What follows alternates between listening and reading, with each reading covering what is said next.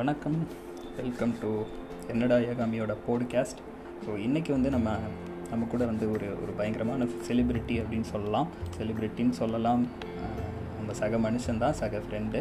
So நம்ம seems, நீங்கள் வந்து கேள்விப்பட்டிருப்பீங்க, சீம்ஸ் அப்படின்னு சொல்லக்கூடிய ஒரு டாஜ் வேர்ஸில் வரக்கூடிய ஒரு கேரக்டர். ஸோ அந்த கேரக்டரை பற்றி நிறைய மீம்ஸ் போட்டு, ஸோ ரொம்ப ஷார்ட் டேர்மில் வந்து ஒரு நல்ல அப்ரிஷியேஷன் வந்து நம்ம கம்யூனிட்டியிலேருந்து எடுத்து கிட்டத்தட்ட இப்போது எனக்கு தெரிஞ்சு 15K ஃபாலோவர்ஸ் மேலே இருப்பாங்க அவருடைய பேஜில்.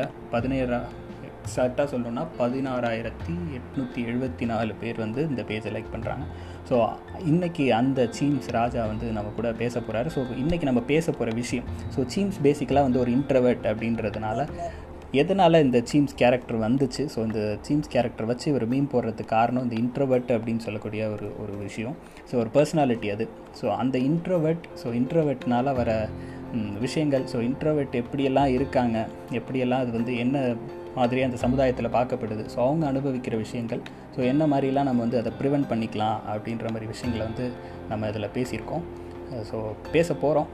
ஸோ தொடர்ந்து இணைந்திருங்கள். இது என்னடா யகாமியோட பாட்காஸ்ட்.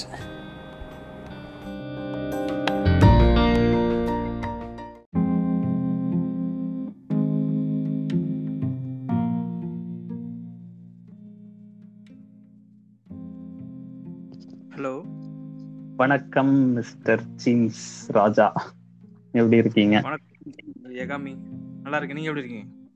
நல்லா இருக்கேன். அருமை.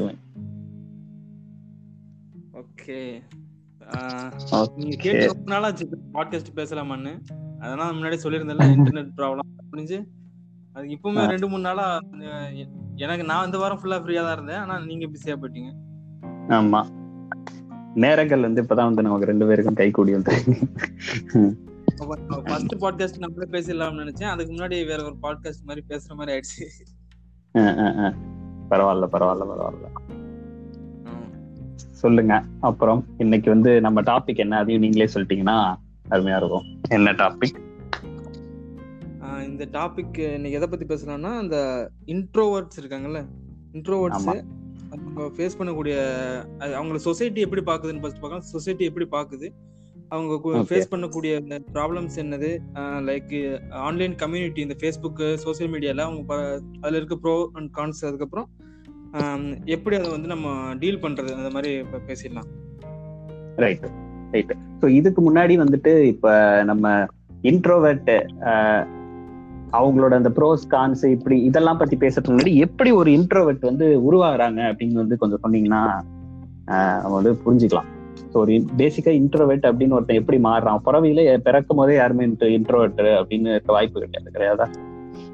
ஸோ அது அதுல எனக்கு சந்தேகம் இருக்கு, பிறப்பாலே இன்ட்ரோவர்ட்டா இருப்பாங்களா அப்படின்றது வந்து கொஞ்சம் சந்தேகம் தான். ஆனா லைக் இன்ட்ரோவர்ட்ன்ற கேரக்டர் லைக் அது நார்மலா வந்துடும் நினைக்கிறேன். சில பேருக்கு வந்து எப்படின்னா, இந்த இன்ட்ரோவர்ட் அப்படின்னால அது அர்த்தம் என்னன்னா, they have feeling towards inwards. அவங்களுக்கு வந்து இப்போ தன்னை பத்தி அதிகமா சிந்தனை இருக்கும். இப்போ வந்து இப்போ 4 பேர்கிட்ட ஒன்னா இருக்க அவங்க அந்த அதனால நான் சோசியலா இருப்பாங்க. இப்போ சோசியலா இருக்க இப்போ எக்ஸ்ட்ரோவர்ட்ஸ் எப்படின்னா, இப்போ 4 பேர் சேர்ந்தா நல்லா கும்பலா வந்து சத்தமா பேசிட்டு இருப்பானுங்க. ஆனா சில இன்ட்ரோவர்ட் எப்படின்னா இருப்பாங்கன்னா, அவங்க வந்து ரொம்ப இப்போ சில பேர்கிட்ட வந்து இந்த கேங்கா போறது பிடிக்காது. அவங்க வந்து ரொம்ப விரும்புவாங்க, தனியா இருக்க ரொம்ப விரும்புவாங்க. இது 2 பேருக்கும் இடையில ஒரு கேட்டகரி இருக்கு, அதான் ஆம்பிவர்ட் அப்படின்னு சொல்லுவாங்க. ஆம்பிவர்ட் எப்படின்னா, they have similar characters from both sides. தனிமையா இருக்கிறது விரும்புவாங்க, சில நேரங்கள்ல வந்து இந்த மாதிரி ஃப்ரெண்ட்ஸ் கூட போறது, கொஞ்சம் சோசியலா இருக்கிறதும் அந்த மாதிரியும் இருக்கும். உங்களுக்கு இந்த 2 both characters இருக்கு. ஓகே. அப்ப நான்லாம் வந்து ஆம்பிவர்ட்ல தான் இருப்பேன்னு நினைக்கிறேன்.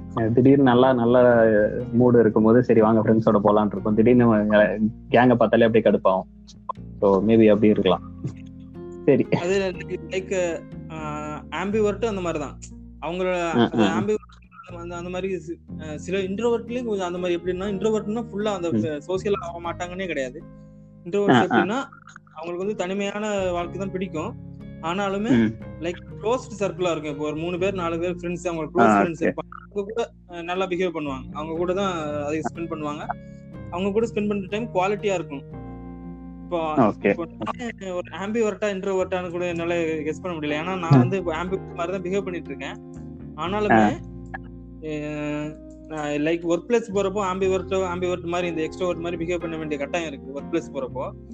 ஆனா நார்மலாவே என்ன வந்து நான் ஒரு ஆம்பிவர்ட் இது இன்ட்ரோவர்ட் மாதிரி தான் பாக்குறேன். ஏன்னா என்னோட ஃப்ரெண்ட் சர்க்கிளை தாண்டி நான் யார்கிட்டையும் போய் இப்போ இந்த ஆன்லைன் கம்யூனிட்டி வரதுனால இப்பெல்லாம் நிறைய பேர்கிட்ட பேசுறமே தவிர நான் யார்கிட்டையும் வரலாம் ஸ்ட்ரேஞ்சர்கிட்ட பேசவே மாட்டேனா. இப்போ ஸ்ட்ரேஞ்சர் இப்போ ஒரு மணி நேரம் ஒரு ரூம்ல இருக்கணும், இல்லைன்னா ஒரு ஏதாவது ஒரு வெயிட்டிங்ல இருக்குன்னு வச்சுங்களேன். ஏதாவது ஒரு வேலையா போறோம், ஒரு மணி நேரம் பக்கத்துல ஒருத்தன் இருக்கிறான். ஆனா நான் வந்து அவன் பேச்சு கொடுக்கவே மாட்டேன். ஒரு மணி நேரம் ஆனாலும் பரவாயில்ல, 2 மணி நேரம் ஆனாலும் பரவாயில்ல, நான் போட்டு மொபைல் நோண்டிட்டு அப்படி உட்காந்துருவேனே தவிர அவன்கிட்ட போய் பேச்சு கொடுத்து இந்த மாதிரி பேசுறதெல்லாம் நான் பண்ணவே மாட்டேன். ஸ்ட்ரேஞ்சர்கிட்ட நான் பேசவே மாட்டேன். அவனுங்கெல்லாம் வந்து பேசினா கூட ஆமா ஆமா அப்படின்னு சொல்லி மழுப்பி விட்டுட்டு அவனுக்கு அவங்களோட கான்வர்சேஷன் நான் லீட் பண்ண மாட்டேன். அப்படியே அவன் கான்வர்சேஷன் கட் பண்ணி விட்டுறேன் போடா அப்படின்ட்டு. நமக்கும் அந்த மொபைல் தான் வந்து பயங்கரமான ஒரு டிஸ்ட்ராக்ஷன். அவனுங்கள்ட்ட இருந்தெல்லாம் அவனுக்கு தீவிரவாதி மாதிரி எங்க இருந்து வருவானுன்னு தெரியாது. இந்த ட்ரெயின் எல்லாம் உட்காந்துருக்கும் போது தம்பி பிஸ்கெட் சாப்பிட்றியாப்பா ஆரம்பிப்பாங்கல்ல. நம்ம எல்லாம் வந்து அப்படியே இந்த போனை நம்ம போன் ஒர்க் ஆகுதோ இல்லையோ, டவர் கிடைக்குதோ இல்லையோ, போனை குறுகுன்னு பார்த்த மாதிரிக்கே உட்காந்துருப்போம். ஆனா அந்த மாதிரி டைம் பண்ணோம்னா Facebook எடுத்து ஸ்க்ரோல் பண்ணிட்டே இருப்பேன். என்ன பாப்பேன் எது பாப்பேன்னு தெரியாது, ஸ்க்ரோல் பண்ணிட்டே இருக்கேன். ஆனா இப்ப மைண்ட்ல ஃபுல்லா அதான் ஓடிட்டு இருக்கோம். இவன் என்ன பேசுவானோ தெரியலையே, அடுத்து என்ன பண்ண போறான்னு தெரியலையே, அதே தான் ஓடிட்டு இருக்கோம். ஆனா இப்ப என்ன பண்ணுவேன், இந்த மாதிரி இப்பெல்லாம் அந்த ஹெட்செட் வந்துட்டு ஹெட்செட் எடுத்து போட்டுக்கிறது. அவன் கேட்கறப்போ ஹெட்செட் கழட்டிட்டு அப்படிதான் சொல்லிட்டு அதுக்கப்புறம் திரும்ப மாட்டேன். அவனே டென்ஷன் ஆயிரும். அவன் எதுக்குன்னா சொரிஞ்சு தெரிஞ்சு பேசணும், அவனே காண்டா விட்டுவான். இப்போ இந்த இன்ட்ரோவர்ட் பத்தி அதான்.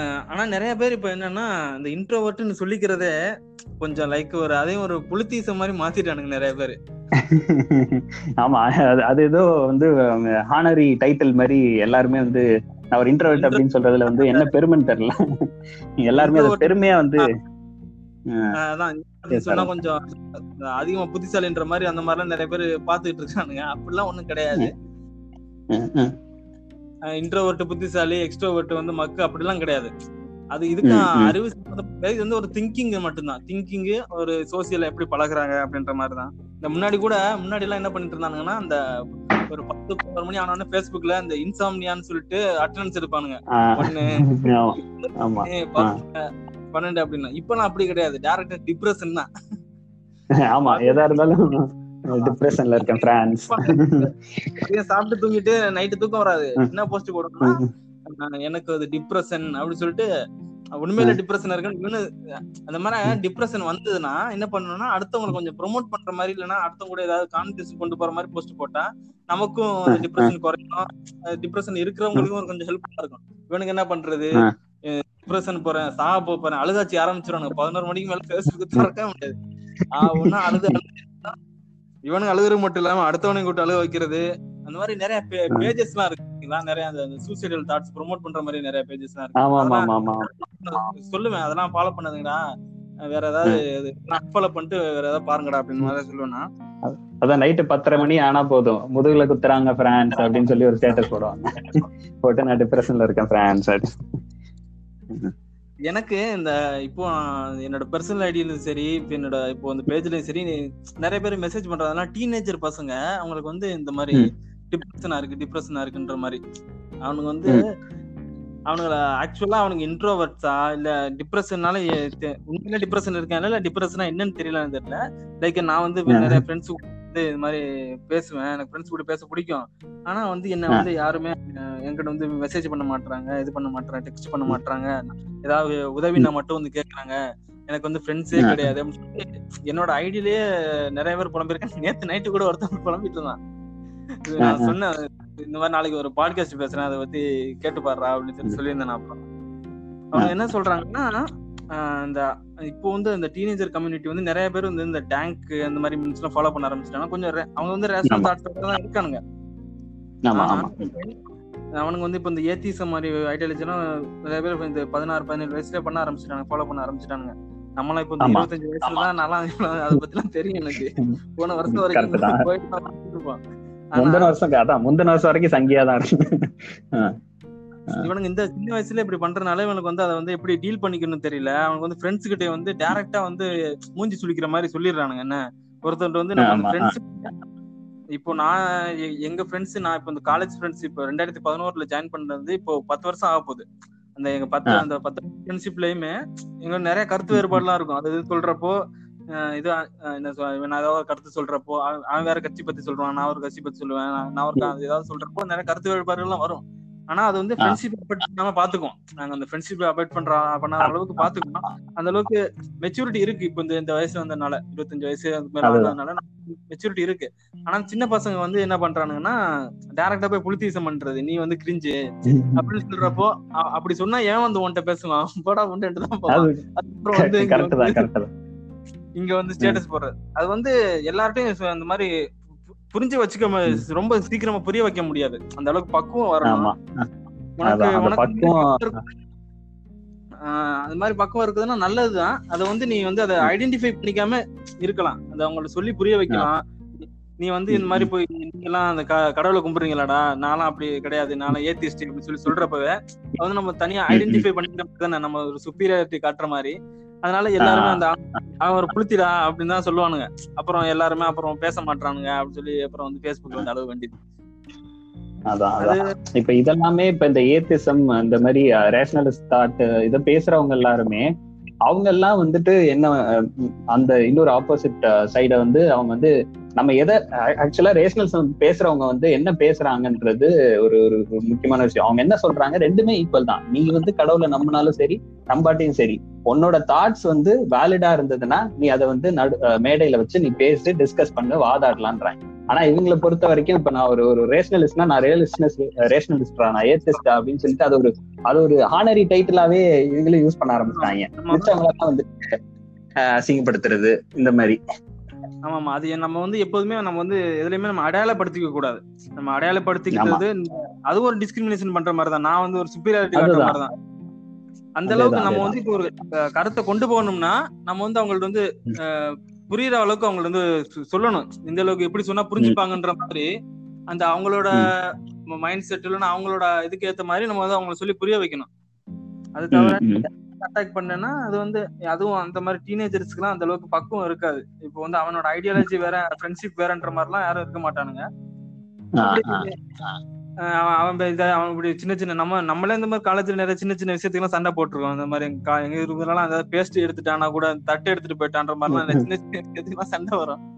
அப்படி இருக்கிறப்போ எல்லாம் பேசுனா கண்டிப்பா சண்டை தான் வரும். இவனுக்கு எப்படின்னா அந்த அந்த சண்டை வந்தது அதுக்கப்புறம் அது எப்படி டீல் பண்ணணும் கூட தெரியல. வந்து நிறைய புலம்புறானுங்க. எப்படி இது பேஸ்புக்ல போய் இந்த ஆலோசி குரூப் கூட சேர்ந்துக்க வேண்டியது, ஒருத்தனுக்கு ஒருத்தனை சேர்ந்துக்கு வந்து அழுக வேண்டியது. இவனுக்கு வந்து இந்த லோன்லி டைம் என்ஜாய் பண்றதுக்கும் தெரியல. நான் சொல்றேன் அந்த மாதிரி இப்போ ஃப்ரெண்ட்ஸ் எதுவும் இல்லையா நீ வந்து லோன்லி டைம் வந்து கொஞ்சம் என்ஜாய் பண்ண கத்துக்கோ. கொஞ்சம் என்கேஜா இருக்கணும். நம்ம வந்து இந்த டிஸ்ட்ராக்ஷன் வேணும். இப்போ ஃபேஸ்புக்ல வந்தா ஃபேஸ்புக்ல வந்தாலும் திரும்ப உனக்கு அந்த இது டிஸ்ட்ராக்ஷன் கிடைக்கலன்னா மூவிஸ் பாருங்க, புக்ஸ் படிங்க, ஜிம்முக்கு போங்க. அந்த மாதிரி கொஞ்சம் டிஸ்ட்ராக்ஷன் எடுத்துக்கிட்டா கொஞ்சம் புரியல செல்ஃப் என்கேஜ்மென்ட் பண்ணிக்கோங்கன்றீங்க எல்லாரும் அவங்கவங்க. ஆமா ஆமா, நான் என்னெல்லாம் கேட்டீங்கன்னு வச்சீங்கன்னா நான் வந்து இந்த லாக்டவுன் பீரியட்ல ஒரு 3 மாசம் நான் என்னோட ரூம்மேட்ஸ் எல்லாம் அவன் ஊர்ல போய் மாட்டிக்கிட்டானுங்க. ஸோ நான் வந்து இந்த லாக்டவுன்ல ஏப்ரல் மே ஜூன் அந்த 3 மாசமே நான் மட்டும்தான் இருந்த ரூம்ல. எனக்கு வந்து அதெல்லாம் பிரச்சனையே கிடையாது. நான் வந்து இந்த லோன்லினஸ் வந்து கொஞ்சம் என்ஜாய் பண்ணக்கூடிய ஆளு. நான் வந்து தனியா இருக்கிறது நான் விரும்புவேன். நான் பாட்டு அந்த டைம்ல எல்லாம் நான் பாட்டு ஜாலியா வந்தது. நானே சமைச்சு சாப்பிட்டுட்டு தேவையான நேரத்துல சமைச்சு சாப்பிட்டு நான் படம் பாக்குறது, பேஸ்புக்ல ஏதாவது இது பண்றது, அப்புறம் ஃப்ரெண்ட்ஸ் கூட கால் பண்ணி பேசுறேன். அந்த மாதிரி நான் இருந்துருவேன். அந்த மாதிரி இருக்க பழகிக்கோங்க. புக்ஸ் அந்த மாதிரி. ஆனா இவங்களுக்கு அதுவும் பழகிக்க மாட்டானுங்க. ஏன்னா அவங்க பழக மாட்டாங்க. ஏன்னா அவங்க வந்து அந்த அளவுக்கு பக்குவம் கிடையாது. சின்ன வயசுல வந்து டீல் பண்ண முடியாம நிறைய பேர் கஷ்டப்படுறானுங்க. அது இப்ப அதுவும் இந்த சின்ன வயசு பசங்க கஷ்டப்படுறத பாக்குறதுக்கே கொஞ்சம் வருத்தமா தான் இருக்கு. நான் இது வந்து என்னோட ஒரு கதை சொல்றேன். ஸோ நான் வந்து ஸ்டார்ட் பண்ணும்போது நான் ஒரு 6 வயசு 6வது படிக்கும் போது என்னை வந்து தூக்கி ஹாஸ்டல்ல போட்டாங்க, ஸ்கூல் ஹாஸ்டல்ல. ஸோ அப்படி ஸ்கூல் ஹாஸ்டல்ல போட்டதும் எனக்கும் அந்த பசங்களுக்கும் ஒத்தே வராது. என் ரூம்ல உள்ளவனுக்கும் எனக்கும் ஒரு நாள் கூட ஒத்து வராது.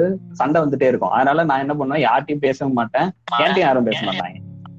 ஓகே ஓகே, இப்படியேதான் போயிட்டு இருக்கோம். நான் திடீர்னு அவனுங்க வந்து அவனுங்க எல்லாம் வந்து கேங் எல்லாம் ஃபார்ம் பண்ணிடுவானுங்க. நமக்கு அந்த கேங் கூட போறதுக்கே பிடிக்காது. கேங்னா ஆகாது. தனியா உட்காந்துருப்பேன்.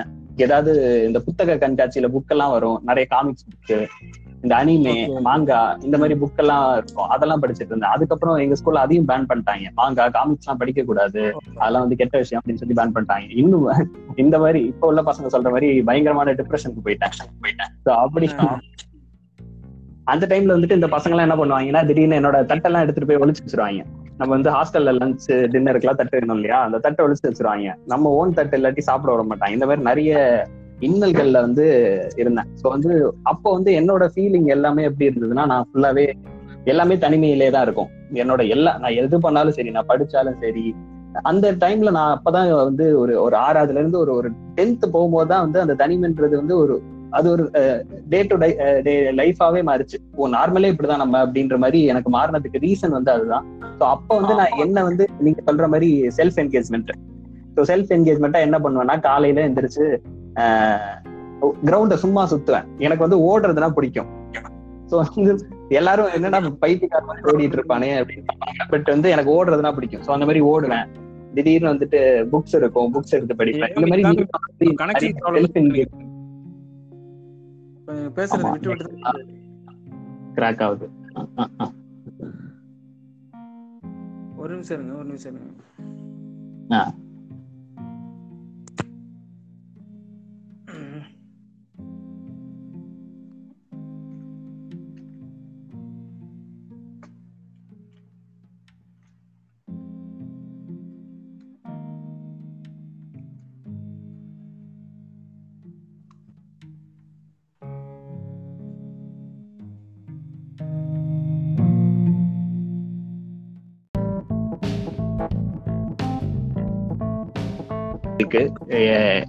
பசங்க ஃப்ரெண்ட்ஸ் அப்படின்னு வந்து ஒரு 10th ஸ்டாண்டர்ட் வரைக்கும் எதுவுமே கிடையாது. ஸோ அந்த இடத்துல வந்து அப்போதான் வந்து நான் ரியலைஸ் பண்ணேன். ஸோ இந்த தனிமை வந்து இது பண்றதுக்கு நம்ம வந்து திரும்ப போய் ஃப்ரெண்ட்ஸ் பிடிக்கணும்னா எனக்கு என்னால அது பண்ண முடியல. நம்ம பேசினாலே நம்மள்ட்ட வந்து சரியா பேச மாட்டாங்க. நம்மளாலையும் வந்து அதை இனிஷியேட் பண்ற அளவுக்கு வந்து ப்ராக்டிஸ் இல்லாம போயிடுச்சு.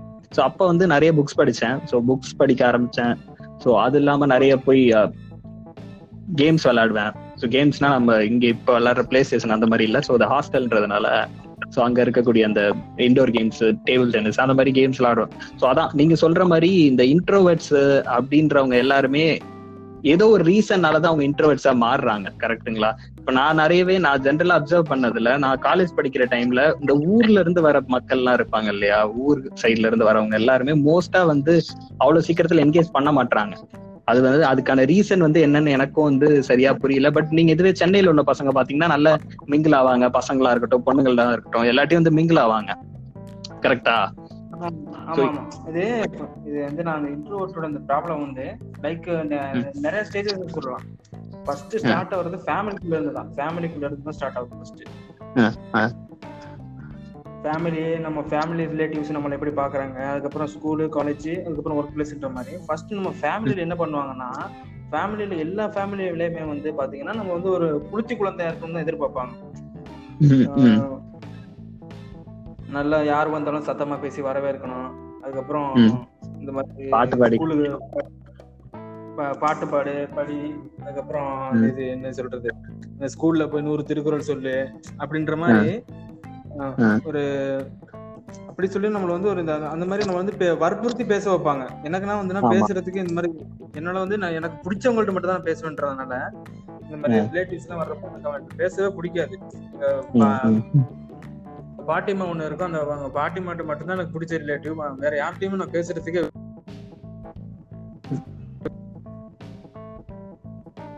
ஹலோ கேக்கு சொல்லுங்க அப்படி இருக்கு. அந்த மாதிரி குழந்தைகளை வந்து இவங்க டார்ச்சர் பண்ணி இது பண்றது, நம்ம வந்து இப்போ இது பண்றது, அடுத்தவங்க கூட கம்பேர் பண்றது. அது யாராவது ஒரு பொண்ணு பக்கத்து வீட்டு பையன் யாராவது ஒருத்தர் இருப்பான், அவன் நல்லா பேசுவான் எல்லார்ட்டையும், அவனோட கேரக்டர் அப்படிதான் வச்சுக்கணும். வந்து ஒரு எக்ஸ்ட்ரோவர்ட் டைப்பான கேரக்டர் தான் இருக்கணும். அப்படி இருக்கிறப்போ அவங்க கூட கம்பேர் பண்ணி நம்மளை வந்து ஒரு தாழ்வு மனப்பான்மையில கொண்டு போயிடுவாங்க அவங்க. நம்ம நார்மலாவே இருந்தாலுமே நம்மளை வந்து நம்ம வந்து ஒரு தாழ்வு மனப்பான்மையில கொண்டு போயிடுவாங்க. நம்ம வந்து பேசவே மாட்டான், நல்லா படிப்பேன், என்ன பண்ணுவேன், ஆனா பேச மாட்டேன், யார்கிட்டயுமே பேச மாட்டேன் அப்படின்னு. அதுக்கப்புறம் இந்த ரிலேட்டிவ்ஸ் வந்து இந்த பையன் வந்து பேசவே மாட்டான் போல இருக்கு, அமைதியாவே இருக்கிறான், என்ன அப்படின்னு சொல்லிட்டு நமக்கு வந்து ஒரு நோய் மாதிரி கொண்டு இது பண்ணிடுவாங்க. நம்ம வந்து ரொம்ப தாழ்வு மனப்பான்மை ஆயிடும். இது மட்டும் இல்லாமல் இந்த ஸ்கூல்லையும் அப்படி தான், இந்த ஸ்கூல்ல டீச்சர்ஸும் அப்படி தான் வந்து நம்ம வந்து இந்த சத்தமாக பேசு அது சொல்லு இது சொல்லுன்னு சொல்லி சொல்றது, அது சொல்லணும்னா நம்மளை வந்து இந்த மாட்டான் பேசவே மாட்டான் அப்படின்னு சொல்லி எல்லா இடத்துலையுமே பண்ணி பண்ணி அவனோட அந்த இது அவனே வந்து ஒரு நார்மலாக இருக்கக்கூடிய ஆம்பிவர்ட் ஆகக்கூடிய கேரக்டர் கூட இன்ட்ரோவர்ட் ஆகப்படுதுன்னு நினைக்கிறேன். அதேதான் அதேதான். இப்ப ஸ்கூல்கள் எல்லாம் பாத்தீங்கன்னா இப்ப வந்து ஒருத்தர் வந்து இப்போ ஏதோ ஒரு கொஸ்டின் இருந்துச்சு வந்து பதில் சொல்ல சொல்றாங்க அப்படின்னா வந்து டக்குன்னு எல்லாருமே சொல்லிட மாட்டாங்க. ஈவன் தோ சில பேர் வந்து பதில் தெரிஞ்சாலும் வந்து சொல்ல மாட்டாங்க. அந்த மாதிரி ஸ்டூடெண்ட்ஸ் வந்து நான் சொல்லவே மாட்டேன், ஏன்னா வந்து பேரை கூப்பிட்டு கூப்பிட்டதான் வந்து சொல்லுவேனே தவிர மற்றபடி நான் இந்த மாதிரி வாலண்டியரா எல்லாமே தெரியும். அப்படி அப்படி இல்லைனாலும் இந்த முனைக்கிறது முனைங்குவோம் தெரியுமா, அந்த பக்கத்துல இருக்கிற கேன்சர் தெரியுமா, அதுதான் டாக்டர். அதுதான் டீச்சர்ஸும் வந்து இந்த எஜுகேஷன் சிஸ்டம்ல வந்து நம்மள வந்து இந்த என்கேஜ் இப்ப உள்ள ஸ்டூடெண்ட்ஸ் எல்லாம் வந்து வேற மாதிரி இருக்காங்க. இப்ப உள்ள இந்த ஸ்கூல்ல நம்ம படிச்ச டைம்ல இருந்த ஸ்கூலை விட இப்போ வந்து கொஞ்சம் எல்லாமே நம்ம இருந்த டைம்ல இருந்த டீச்சர்ஸ் விட இப்போ கொஞ்சம் டீச்சர்ஸ் எல்லாம் கொஞ்சம் கொஞ்சம் ரேஷனலா இருக்காங்க. அதனால நிறைய கொஞ்சம் என்கேஜ்மெண்ட் வச்சிருக்காங்க. நம்ம வந்து சின்ன வயசுல வந்து ஆம்பளை பசங்க பொம்பளை பசங்க தனித்தனியா உட்கார வச்சு இப்போ என்ன சொல்றது அந்த உங்கள்ட்ட அந்த பொண்ணுங்கிட்ட வந்து ரப்பர் கேட்டா கூட ஒரு குத்த மாதிரி பார்த்து அடிப்பானுங்க. பக்கத்துல உட்கார வைக்கிறது தானே பேசினா பனிஷ்மெண்டே வந்து பொண்ணுங்க பக்கத்துல உட்கார வச்சிருவாங்க. காப்பி அடிக்காம இருக்கிறதுக்காண்டி ரெண்டு பொண்ணுங்க நடுவுக்குள்ள ஒரு பசங்க வச்சிருவாங்க.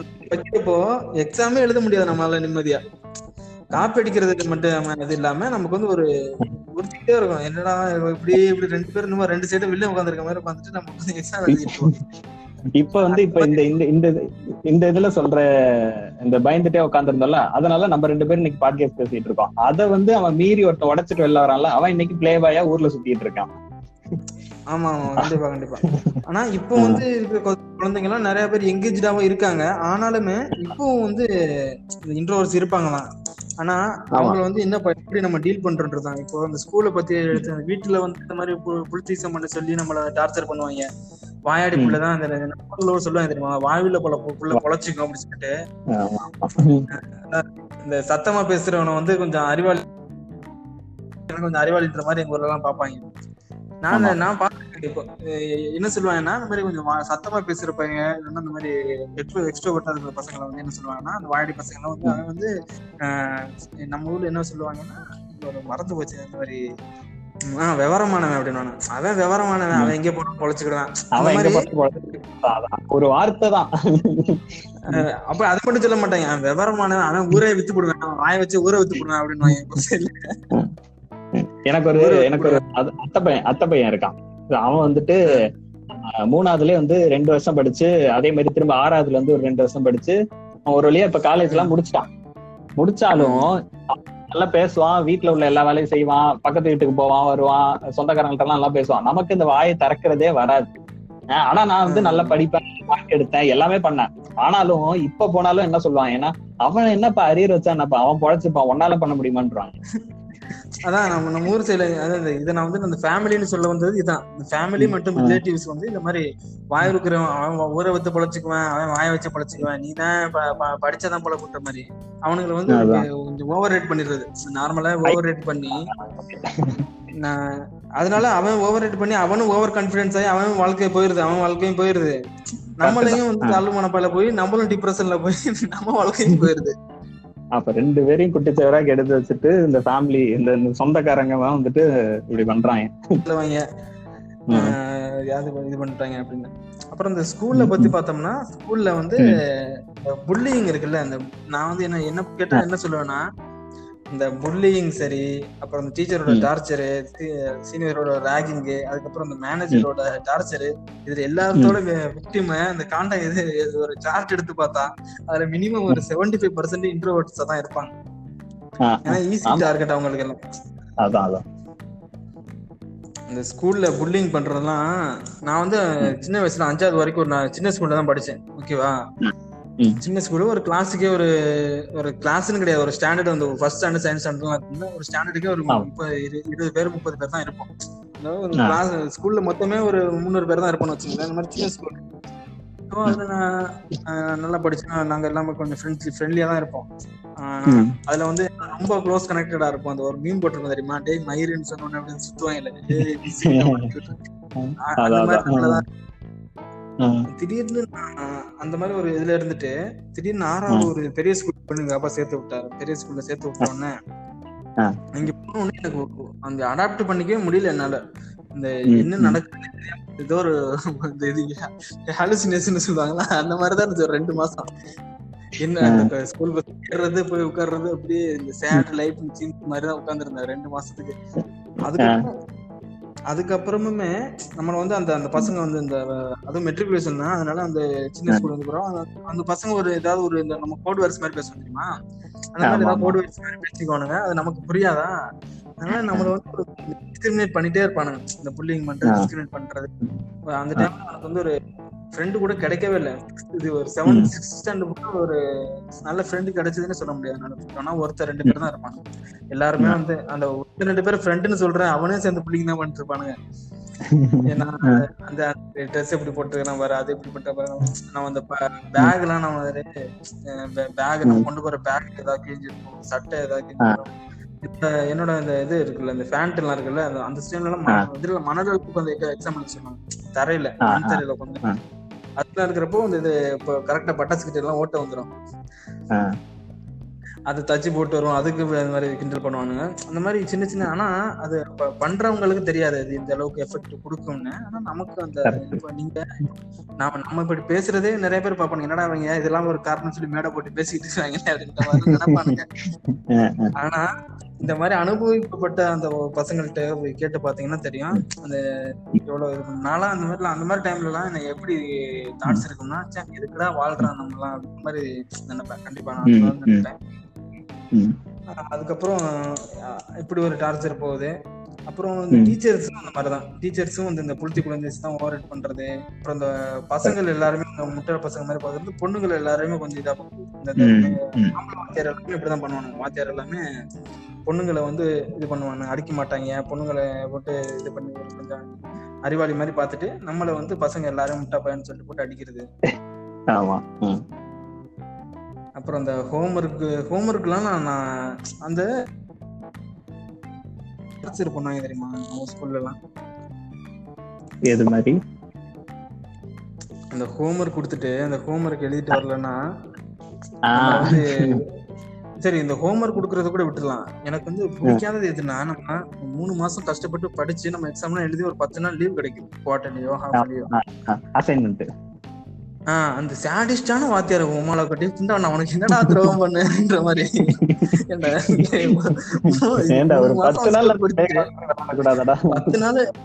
நிம்மதியா இருக்க மாட்டேடா புண்டாமான ஆடுனா. அதுல வந்து அது என்ன சொல்லுவாங்க, அந்த கொஸ்டின் பேப்பர் கொடுத்து அதுவும் 10 தடவை எழுதிட்டு வர சொல்லுவாங்க. வேண்டாம் உட்கார 10 தடவை. அதான் அதுல வேற வந்து இந்த ஃபர்ஸ்ட் பெஞ்ச்ல நல்ல மார்க் எடுத்தவங்க எல்லாம் வந்துட்டு வேற அசைன்மெண்ட். இப்ப வந்து மார்க் கொஞ்சம் கம்மியா எடுக்கிறாங்கன்னா அவங்களுக்கு வேற மாதிரி ட்ரீட்மெண்ட், அவங்களோட அசைன்மெண்டே வேற மாதிரி இருக்கும்.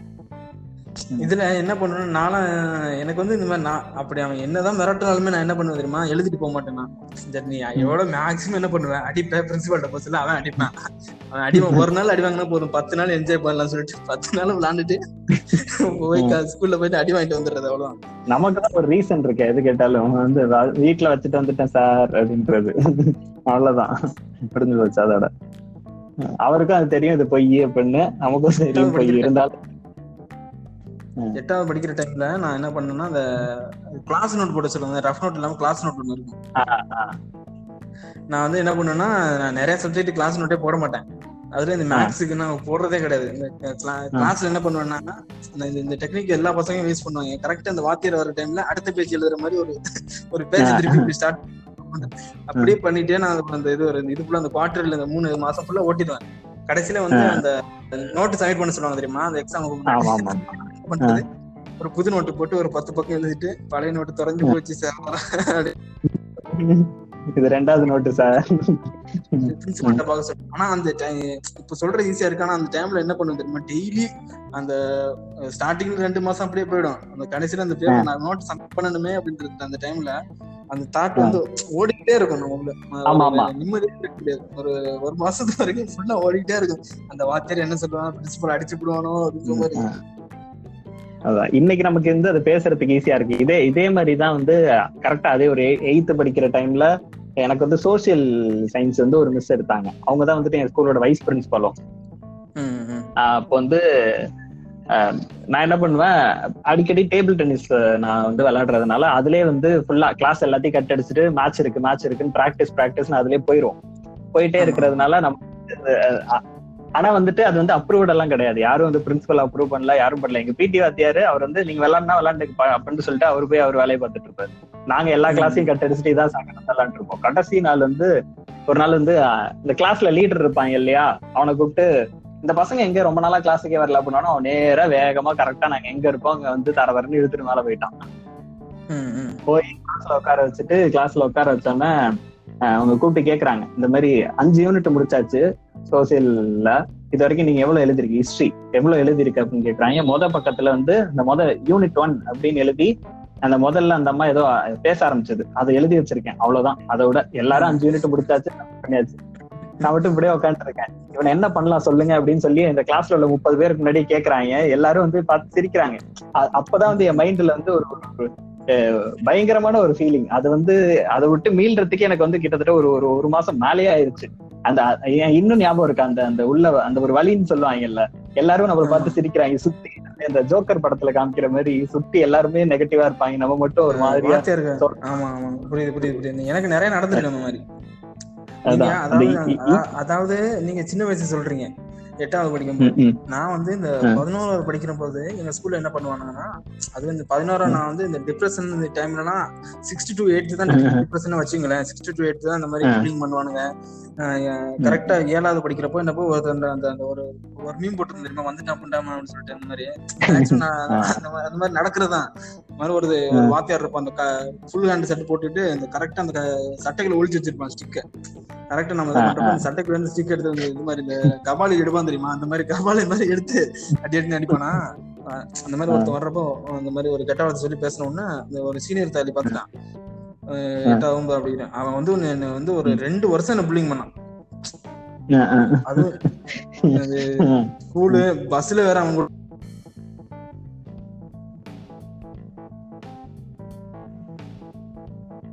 அவனை திட்டுன்னு வச்சு சார்கிட்ட சொல்லுவான். அதுல சோகம் என்னன்னா அந்த சாரு என் பஸ்ல தான் வருவான், புரியுதா, இவனும் இருக்கிறான் அந்த வாத்தியானும் இருக்கிறான். சோ வந்து அதனால அந்த அதுக்கப்புறம் நல்லவேளை அவன் 2 வருஷத்துக்கு அப்புறம் அவன் ஸ்கூல் மாதிரி போயிட்டான், இல்லைன்னா நான் வந்து நானே இந்த தற்கொலை முடிவுதான் எடுத்திருக்கேன் அந்த டைம். அந்த மாதிரி புல்லிங்லாம் வந்து இப்போவும் காமெடியா சொன்னாலுமே அந்த டைம்ல நிறைய டைம் எனக்கு இந்த மாதிரி இந்த லைஃப் முடிச்சுக்கலாம் எதுக்குடா வாழ்றன்ற மாதிரி தான் தாட் வரும் சின்ன வயசுல. அதுதான் உண்மையிலேயே அந்த விஷயம் வந்து இந்த நான் கிளாஸ் லீடர் ஒருத்தர் சொன்னேன் இல்லையா, அவன் வந்து போட்டு கொடுத்தான்னு, அவனாலேயே நான் வீட்டுல வந்து 8th படிக்கும் போது அடம் பிடிச்சு எனக்கு நான் அந்த ஸ்கூல் பக்கமே நான் திரும்ப தலை வச்சு படுக்க மாட்டேன், என்ன ஏதாவது பண்ணுங்க மாத்தி விடுங்கன்னு சொல்லி கடைசியில அவனாலேயே அந்த ஸ்கூல் இன்னை வரைக்கும் நான் அவனை பார்த்தேன்னா, இன்னைக்கு வந்து எப்பயாவது பார்த்தேன்னா எங்க இருந்தாவது ஏதாவது ஃபார்வர்ட் மெசேஜ்ல அவன் பேர் போட்டு வரும், எங்க இருந்தாவது இந்த பையன் வந்து இது பண்ணிட்டு இருக்கான் அப்படின்னு. அவனை பார்க்கும் போதெல்லாம் எனக்கு இன்னுமே வந்து அந்த அந்த ஃபீலிங் தான் இருக்கும், இவனால தானடா நம்ம வாழ்க்கையே வந்து வித்தியாசமான ட்ராக்குக்கு போச்சு, பரவாயில்ல அவனுக்கு வந்து ஒரு வாழ்த்துக்கள் தெரிவிச்சுக்க வேண்டியதான், அவனால நம்ம வந்து இவ்வளவு யோசிக்கிறோமே. நானும் இப்போ அந்த 8வது வரைக்கும் தான் இந்த மாதிரி பிள்ளைங்கலாம் வித்தியமா இருந்தேன். அதுக்கப்புறம் நான் என்ன பராமரிச்சேன், இந்த 9th standard அப்புறம் நான் எப்படி ஓவர் கம் பண்ணேன், இந்த வாத்தியார் மாதிரிலாம் அந்த இமிட்டேட் பண்ணுவாங்க தெரியுமா எல்லா கிளாஸுக்கு, அந்த மாதிரி ஒரு கேரக்டரா நான் மாறிட்டேன். நானும் என்னோட வாத்தியாரை பத்தி இமிட்டேட் பண்றது, இந்த மாதிரி ஜோக் அடிக்கிறது, அந்த மாதிரி இருந்ததுனால அவங்க அந்த சுப்பீரியர் மாதிரி நானும் காட்டு இந்த மாதிரி புலித்தீசம் பண்ணி நான் பண்ணிட்டேன். அந்த மாதிரி டைம்ல நானே என்ன பண்ணிட்டேன்னா, இப்போ எனக்கு வருத்தமா இருக்கு, ஒரு பையன் வந்து ஒரு ஃபிளேம்ஸ் போட்டு பார்த்தான், ஒரு பொண்ணோட ஃபிளேம்ஸ், அது வந்து தெரியாம அவனுக்கு தெரியாம இந்த நோட்டை நாங்க பாத்துட்டான். அதை பார்த்து அவன் வருஷம் ஃபுல்லா வச்சு கலாய்ச்சி அவன் என்ன பண்றான், அடுத்த வருஷம் அவன் ஸ்கூல் மாறிட்டான். எனக்கு நடந்த மாதிரியே இருக்கு, ஒருவேளை நீங்களா இருப்பீங்களா. அவன் வந்து என்னன்னா ஆக்சுவலா நாங்க வந்து அவ்வளவு சீரியஸா பண்ணல, சீரியஸா தான் பண்ணிருக்கோம், ஆனா சீரியஸ்ன்னு தெரியாது எங்களுக்கு. இப்படியே பண்ணிட்டு இருந்ததுனால ஆக்சுவலா எல்லாரும் இந்த ஸ்கூல் மாறுறதுலாம் 10th இல்லைன்னா அந்த மாதிரி 9th அந்த டைம்லாம் மாறுவாங்க. இவன் வந்து இந்த 8th டைம்ல மாறிட்டான். ஏன்னா அந்த மாதிரி யாருமே மாற மாட்டாங்க, மாறினதுக்கு சோல் காரணம் நாங்க வந்து அவனை வந்து இப்படி இருந்தது அந்த பொண்ணு பேர் இந்த ஊர்ல அந்த டைம்ல இதான் பண்ணுவாங்க பொண்ணு பேரை சொல்லி கூப்பிடுவாங்க. நம்ம யாரும் அந்த பொண்ணு பேரை சொல்லி சொல்லி கூப்பிட்டு நம்மள வந்து டார்ச்சர் பண்ணுவாங்க. அந்த மாதிரி நானுமே பண்ணிருக்கேன். அதெல்லாம் இப்போ நினைச்ச வருத்தமா தான் இருக்கு. புல்லிங்கோட உச்சகட்டம் என்ன பண்ணாங்கன்னா, நான் வந்து கிளாஸ் ரூம்ல வந்து பிடி பீரியடுக்கு போயிருக்கேன். பிடி பீரியட் போயிருக்கும்போது ஒருத்த மட்டும் வழக்கமா பிடி பீரியட் அப்ப தலைவலிக்குதுன்னு கிளாஸ்ல படுத்திருப்பாங்க. கரெக்டா அவன் என்ன பண்ணிருக்கான், பெஞ்ச் வந்து இந்த மர பெஞ்ச் தான் அப்பெல்லாம், மர பெஞ்ச்ல வந்து சாக் பீஸ் வச்சு தேய்ச்சி பார்த்தா அதுல கிறுக்கி இருக்கிறதெல்லாம் வெளியே தெரியும்ல, அந்த காம்பஸ் வச்சு கிறுக்கிறதெல்லாம். ஆமா ஆமா ஆமா, கிறுக்கி இருக்கான் என் பெஞ்ச்ல. என் பெஞ்ச்ல கிறுக்கணும்னா அதுல ஏதோ 4 லெட்டர் தெரிஞ்சுதுங்க. அந்த 4 லெட்டரையும் வச்சு இந்த லெட்டர் வந்து இந்த பொண்ணுக்கு, இந்த லெட்டர் வந்து இந்த பொண்ணுக்கு, இந்த 4 பேரை இவன் லவ் பண்றான் அப்படின்னு சொல்லி ஸ்கூல் ஃபுல்லா போயிட்டு அமர அடிச்சான். என்னால அது வந்து இன்னைய வரைக்கும் நான் இதை நினைக்க அழாதனால இல்ல, வீட்டுல வந்து டெய்லியும் அழுவேன். எங்க வீட்டுல கேட்பாங்க, எதுக்கு அழுவுற, வீட்டுல போய் சொல்ல முடியுமா இந்த மாதிரி லவ் பண்றேன்னு சொல்றான்னு செருப்பாலே நினைப்பாங்க. என்ன பண்றதுதான் வந்து நம்ம வீட்டுல இப்போ சின்ன விஷயம் தான். இப்ப இந்த வாத்தியார் பிள்ளைங்க வாத்தியார் டார்ச்சர் பண்றாங்கன்னு சரி, இந்த வேற ஃபெலோ ஸ்டூடெண்ட்ஸ் புல்லிங் பண்றப்போ நமக்கு வந்து ஒரு கேரிங் வந்து நமக்கு வந்து அப்பாவோ யாரும் கேட்டாலே போதும், ஏன்டா அழுகுற அப்படின்னு சொல்லி. ஏன்னா அவங்களுக்கு நம்ம இந்த பாண்டுமே வந்து நமக்கு அந்த அளவுக்கு சொல்ற அளவுக்கு பாண்டு இருக்காது. சில பேர் வந்து கேட்பாங்க, சில பேர் கேட்பாங்க, ஆனா அவங்கள்ட்ட நம்ம அவங்களோட இந்த பாண்டு வந்து நமக்கு சொல்ற அளவுக்கு இருக்காது. ஏன்னா அவங்க வந்து எல்லாரும் ஒரு அப்பா மாதிரி இருக்க மாட்டாங்க. அதான் அந்த சினிமால காட்டுற மாதிரி அப்பாலாம் இங்க நான் பாத்துக்கிட்டேன். இந்த கட்டிப்பிடிச்சு இத சொல்ற அப்பாலாம் யாருமே கிடையாது. நம்ம இந்த தமிழ் சமூகத்துல, தமிழ் சமூகம் கிடையாது, இந்தியன் பேரண்ட்ஸ் எப்படின்னா அப்படிதான் பாஸ்ன்றது மனசுல இருந்தா போதும் அப்படின்ற மாதிரி ஒரு யாரு சொன்னு தெரியல அந்த டைலாக்.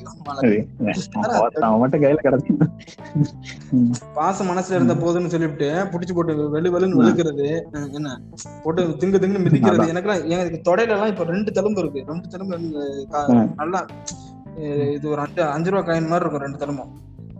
அது எப்படி வந்து அடிச்சு வளர்த்தாதான்ப்பா புள்ள ஒழுங்கா இருக்கும் அப்படின்னு வேற இதுல சொந்தக்காரங்க வேற அட்வைஸ் வேற பண்ணிட்டு போவாங்க போற வழியில. நம்மளாம் நான் அந்த மாதிரி அடிச்சுட்டு ஒரு நாள் நிறைய அந்த வேணா நான் மீமா கூட போறேன். நிறைய அடி வாங்கி என்னால எங்க அப்பெல்லாம் சேட்டை பண்ணி செருப்பால் அடிச்சு வீட்டு விட்டு விரட்டிதான்.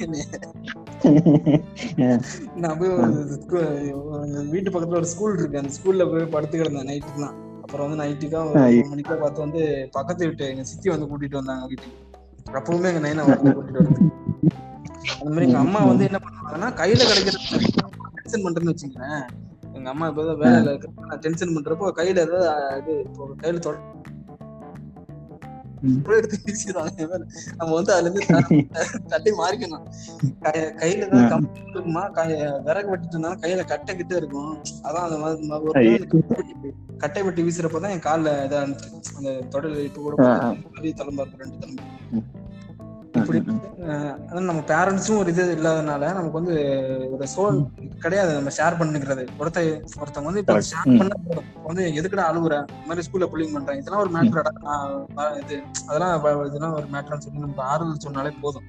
நமக்கு வந்து அந்த கான்பிடன்ஸ் கிடையாது அந்த டைம்லாம். அந்த மாதிரிதான் இப்போ இப்போ இந்த டீனேஜர்ஸ் இப்போ சொல்றானுங்களா டிப்ரெஷனா இருக்கு அப்படின்னு, அவங்களுக்கும் வந்து ஒரு ஃப்ரெண்டு தான் தேவை. அவனுக்கு வந்து எதுக்கு வந்து ஃபீல் பண்றானுங்கன்னா, அவனுக்கு வந்து எங்களுக்கு வந்து நான் பேசுறது யாருமே கேட்க மாட்டாங்க, யாரும் மைண்ட் பண்ணிக்க மாட்டாங்க அப்படின்ற மாதிரிதான். அவனுங்களுக்கும் ஒரு ஃப்ரெண்டு தான் தேவை. அது அவனுக்கு சப்போர்ட் பண்ற மாதிரி யாராவது ஃபேஸ்புக்ல யாராவது பண்ணுவானு பார்த்தா அவன் அந்த அவன் வந்தானே அழுகாச்சுடா போட்டு அவனை ட்ரோல் பண்ணி, இல்லைன்னா அவனுங்களுக்கு இந்த மாதிரி சப்போர்ட் பண்ற மாதிரி அவனை அவனுக்கு சொல்லுவான், நான் வந்து இந்த மாதிரி யாராவது இன்ட்ரெஸ்ட் வந்து என் கூட பண்ணுங்க ப்ரோ அப்படின்னா இவன் வந்துட்டான் கஷ்டம் பண்ணிட்டேன் அப்படின்னு அவனையும் ட்ரோல் பண்ணி எவனையுமே இருக்க மாட்டேன். வாங்க ஃப்ரெண்ட்ஸ் எல்லாம் சேர்ந்து டிப்ரெஷனுக்கு போவோம், நைட்டு போஸ்ட் போட்டு எல்லாம் உட்காந்து அழுதுட்டு இருப்பாங்க. அதான் சொன்ன அந்த 11 மணிக்கு மேல அந்த துறக்கம் மாறி மாறி. அதான் நான் சொன்னல அந்த இது மாதிரி நான் வந்து இந்த மாதிரி வாத்தியார் இது மாதிரி இமிட்டேட் பண்றது அப்படிலாம் வந்து கொஞ்சம் சுப்பீரியர் பண்ணி நான் அதுல இருந்து ஓவர் கம் ஆகி வந்துட்டேன். அதுக்கப்புறம் நான் வந்து எங்க கேங்ல கேங்குன்னு கிடையாது, கிளாஸ்லயே கொஞ்சம் எல்லாருமே நம்மள இதா பாப்போம்னு வச்சுங்களேன். கொஞ்சம் இதா மாதிரி ஏதாவது சொன்னாங்க, வாத்தியார் ஏதாவது ஒரு கிளாஸ் நடத்திட்டு போவானா, அதுக்கப்புறம் எல்லாரும் என்னையே பார்ப்பேன் அந்த மாதிரி பேசுற அப்படின்னு சொல்லிட்டு நானும் இன்னொருத்தர் சேர்ந்த மாதிரி பேசி எல்லாம் ஃபுல்லா எல்லாரும் கிளாஸ் எல்லாம் சிரிச்சுட்டு பக்க பக்கம் இன்டர்வல் பீரியட் எல்லாம் ஃபுல்லா சிரிச்சுட்டு சந்தோஷமா இருக்கும். அது மாதிரி 10th 11th 12th எல்லாமே அப்படியே மூவ் ஆயிடுச்சு. அதுலயும் சில டைம்ல நீங்க இந்த ஒரு டைம் சொன்னீங்கன்னா இந்த மாதிரி இன்சிடென்ட் ஒரு அடிப்பாங்க. நான் 11ஆவது படிக்கிறப்போ 11ஆவது படிக்கிறப்ப இந்த மாதிரி எல்லா மொத்தமே இந்த A section B section Tamil medium எல்லாமே ஒன்னா உட்காந்துருக்கும் இந்த கிரவுண்ட்ல உட்காந்து ஸ்பெஷல் கிளாஸ்ன்னு சொல்லி படிக்க பயன்படுமா அப்படி மாதிரி படிச்சுல ஒரு வார்த்தை என்ன பண்ணிட்டான் நான் பேசணும்னு கூட தெரியல எப்படி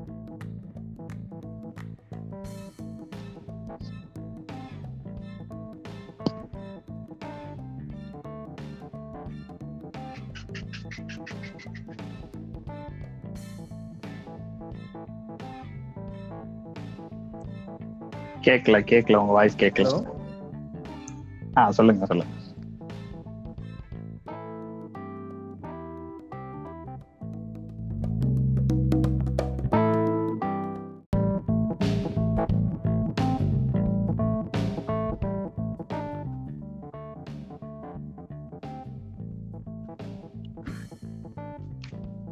ஹலோ ஹலோ வணக்கம் யாமி வணக்கம் வணக்கம் Cheems Rajah. சரி அப்படியே கண்டினியூ பண்ணுங்க. அவங்க அதாவது நம்ம கடைசியா பேசிட்டு இருந்தோம் உங்க ஸ்டோரியில வந்து நம்ம விட்டோம். அந்த ஸ்டோரி உங்களுக்கு ஞாபகம் இருக்கா எதுல பேசிட்டு இருந்தோம்னு? ஐ திங்க் அந்த நான் அந்த 11th நடந்தத சொல்லணும்னு சொல்லிட்டு இருந்தேன். அதேதான் நான் வந்து லைக் அந்த 6th 7th 8th தான் என்னோட டிப்ரஷன் ஸ்டேஜ்னு சொல்லலாம். அதில் வந்து அந்த டைம்ல வந்து நிறைய ஃப்ரெண்ட்ஸு ஒரு 2-3 பேர் தான் இருப்பாங்கன்னு வச்சுக்கேன். 2-3 பேர் தான் ஃப்ரெண்ட்ஸே இருப்பானுங்க மொத்தத்துல அந்த டைம்லலாம்.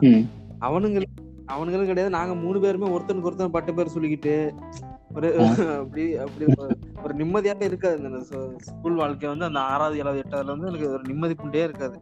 நாங்கள் ஒருத்தனுக்கு ஒருத்தன் அதாவது ஒரு பட்ட பேர் சொல்லி கூப்பிடுறோம்.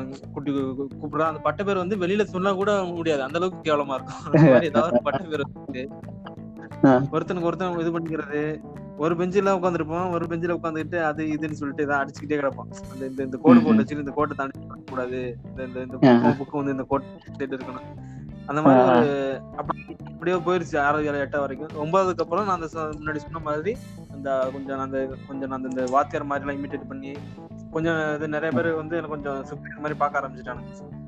இந்த மாதிரி வந்து எல்லாருக்குமே அமையாது. ஆக்சுவலா அதையும் நான் ஒரு எடுத்துக்காட்டு மாதிரி போட்டேன். எடுத்துக்காட்டு மாதிரி சொல்ல முடியாது, ஏன்னா அது நம்ம போய் அடுத்த புல்லிங் பண்றதும் நல்லா இருக்காது. நான் யாரையும் நான் அப்படி வாத்தியார பண்ணிட்டுதான் பண்ணுவேன்னு தவிர யாருக்கும் நான் வாத்தியார பண்றது வாத்தியாருக்கு தெரியாது இல்ல, வாத்தியார அவாய்ட் பண்ண போறது கிடையாது, பசங்களை யாரையும் பண்ணது கிடையாது. ஆனா காலேஜ் வந்ததுக்கு அப்புறம் பசங்களையும் பண்ண ஆரம்பிச்சுட்டேன். ஆனா காலேஜ்லயே நான் அந்த மாதிரி முகத்தை அவங்களுக்கு தெரியற மாதிரி எல்லாம் பண்ண மாட்டேன். ஆனாலும் சில பேர் அப்படியே தெரிஞ்சு அது ஓகே அதை அப்படி போட்டோம்.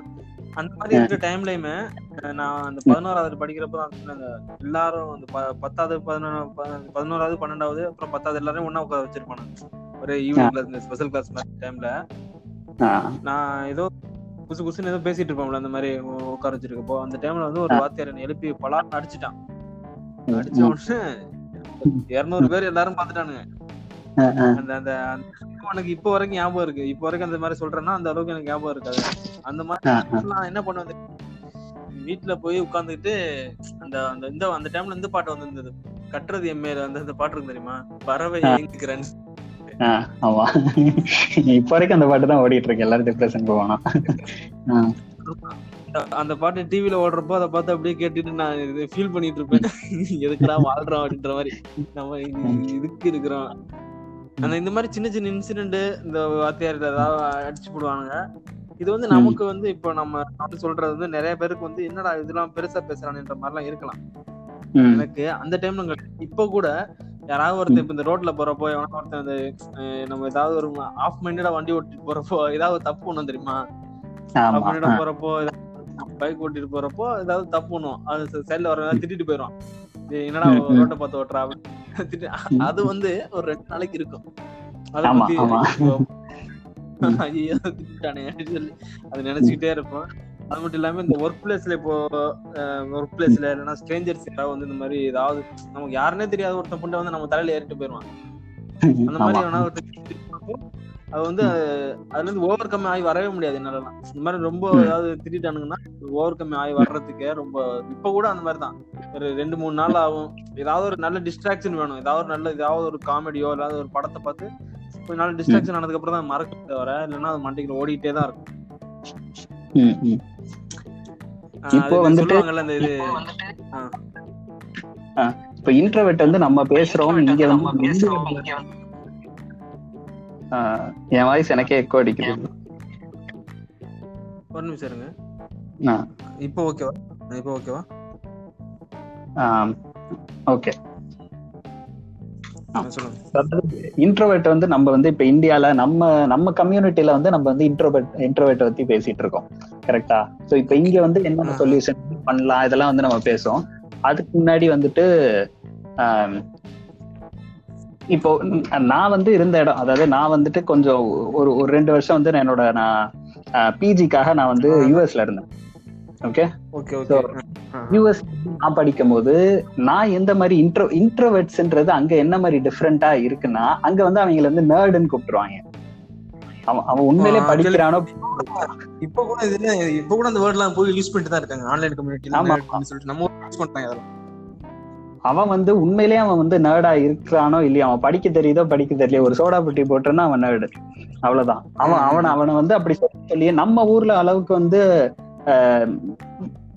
அங்க வந்துட்டு நிறையவே புல்லிங் ஜாஸ்தி, இங்க விடவே அங்க புல்லிங் ரொம்ப ஜாஸ்தி, இன்னும் குரூவலா இருக்கும் அங்கெல்லாம்.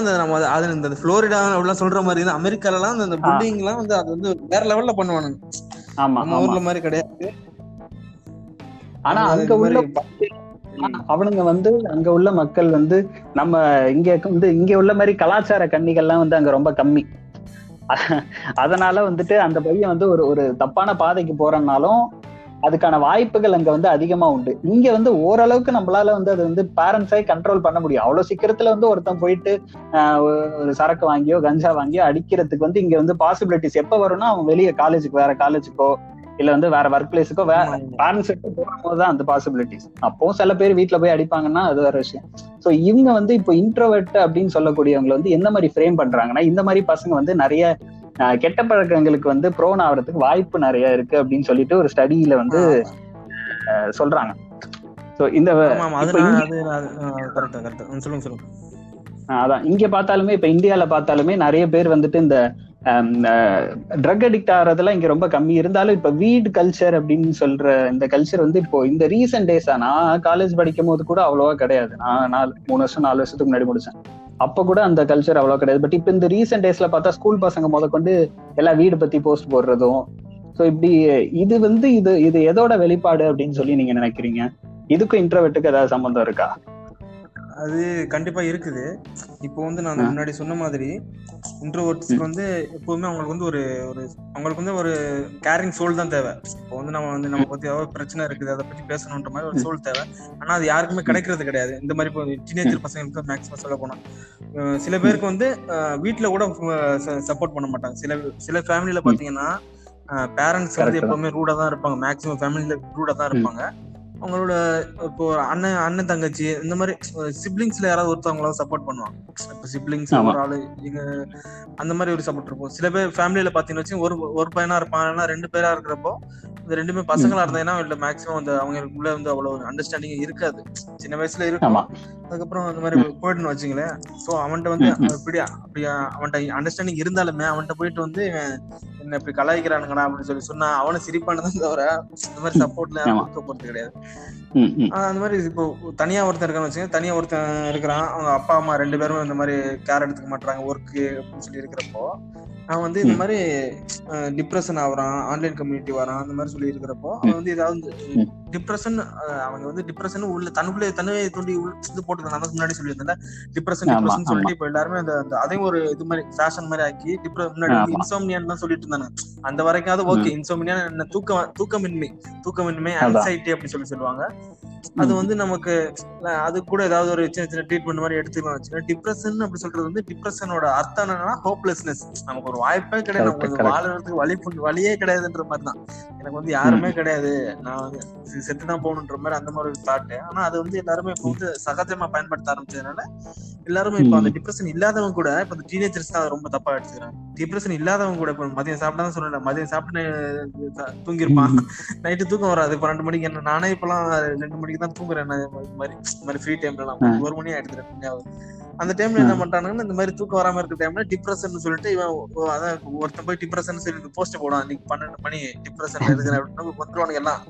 அப்படி வந்து ஜாயின் ஆகிறப்போ இப்படி இப்படி ப்ரொமோட் பண்ணி இது வந்து டைவர்ஷன் பண்றதுக்கு பண்றாங்க. நான் முன்னாடி சொன்னது இந்த டைவர்ஷனை வந்து இந்த மாதிரி எங்கேஜா இருங்க, ஏதாவது ஒர்க் அவுட் பண்ணுங்க, இந்த மாதிரி ஏதாவது ஒரு ஹாபி வந்து ஹாபி எடுத்துக்கீங்கன்னு நான் சொன்னேன். அந்த மாதிரி யாரும் பண்ண, நானும் இப்போ நிறைய கூட நான் போஸ்ட் சொல்லியிருக்கேன் இந்த மாதிரி பண்ணுங்கடா அப்படின்னு. ஆனா அது என்ன பண்றாங்க தெரியுமா, ஃபர்ஸ்ட் வந்து பான் அடிக்ஷன் பண்ணுவாங்க. பான் சாட்டு போட்டு இந்த சாட்டு போட்டா டிப்ரெஷன் போய் சாட்டு போட்டா தானே டிப்ரெஷன் வரும். இது வரைக்கும்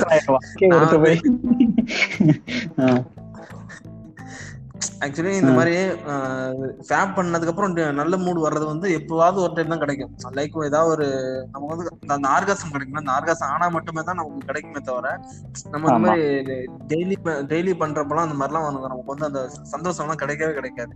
அந்த ஆர்காசம் வரவும் வராது நமக்கு. சும்மா எதாவது வெயிட் பண்ணிட்டு அதுக்கப்புறம் வந்து நம்ம இந்த பிளாங்க் மைண்ட் போவோம் தெரியுமா, அது வந்து அதோட டிப்ரெஷனோட மோசமானதா இருக்கு. அதுக்கப்புறம் அந்த கரியரை திங்க் பண்ணி அந்த மாதிரி ஆயிடுவோம். ஒண்ணு அதை பண்றாங்க, அதை வந்து எல்லாருமே அதை பண்றாங்க. என்னோட ஆன்லைன் கம்யூனிட்டில இந்த ஃப்ரெண்ட்ஸ் எல்லாம் பார்த்தோன்னா எல்லாருமே அதான் சொல்றாங்க, ஃபேப்பா சாட் பிச்சு படுத்துறோம், நீங்கெல்லாம் ஃபன் கண்டி இதுக்காண்டி மேட்டர் மாஸ்டர்பேஷன் பண்ணுவீங்களாடா, நாங்க வந்து தூங்குறதுக்காண்டி பண்ணுவோம் அப்படின்ற மாதிரி பயங்கரமா போஸ்ட் பண்ணிருக்காங்க. ரெண்டாவது வந்து என்ன பண்றாங்கன்னா இந்த மாதிரி இது ஆல்கஹால், இந்த பியர் அடிக்கிறது, சரக்கு சாப்பிடுறது. பேர்லாம் நம்ம ஊர் சைட்ல பார்த்தா கூட இந்த மாதிரி இந்த பூமர்ஸ் எல்லாம் வந்து சரக்கு அடிச்சாதான் தூக்கம் வரும்ன்ற மாதிரி சொல்லுவாங்க. அடிச்சாதான் தூக்கம் வராம அந்த மாதிரி சரக்கு அடிக்கிறது.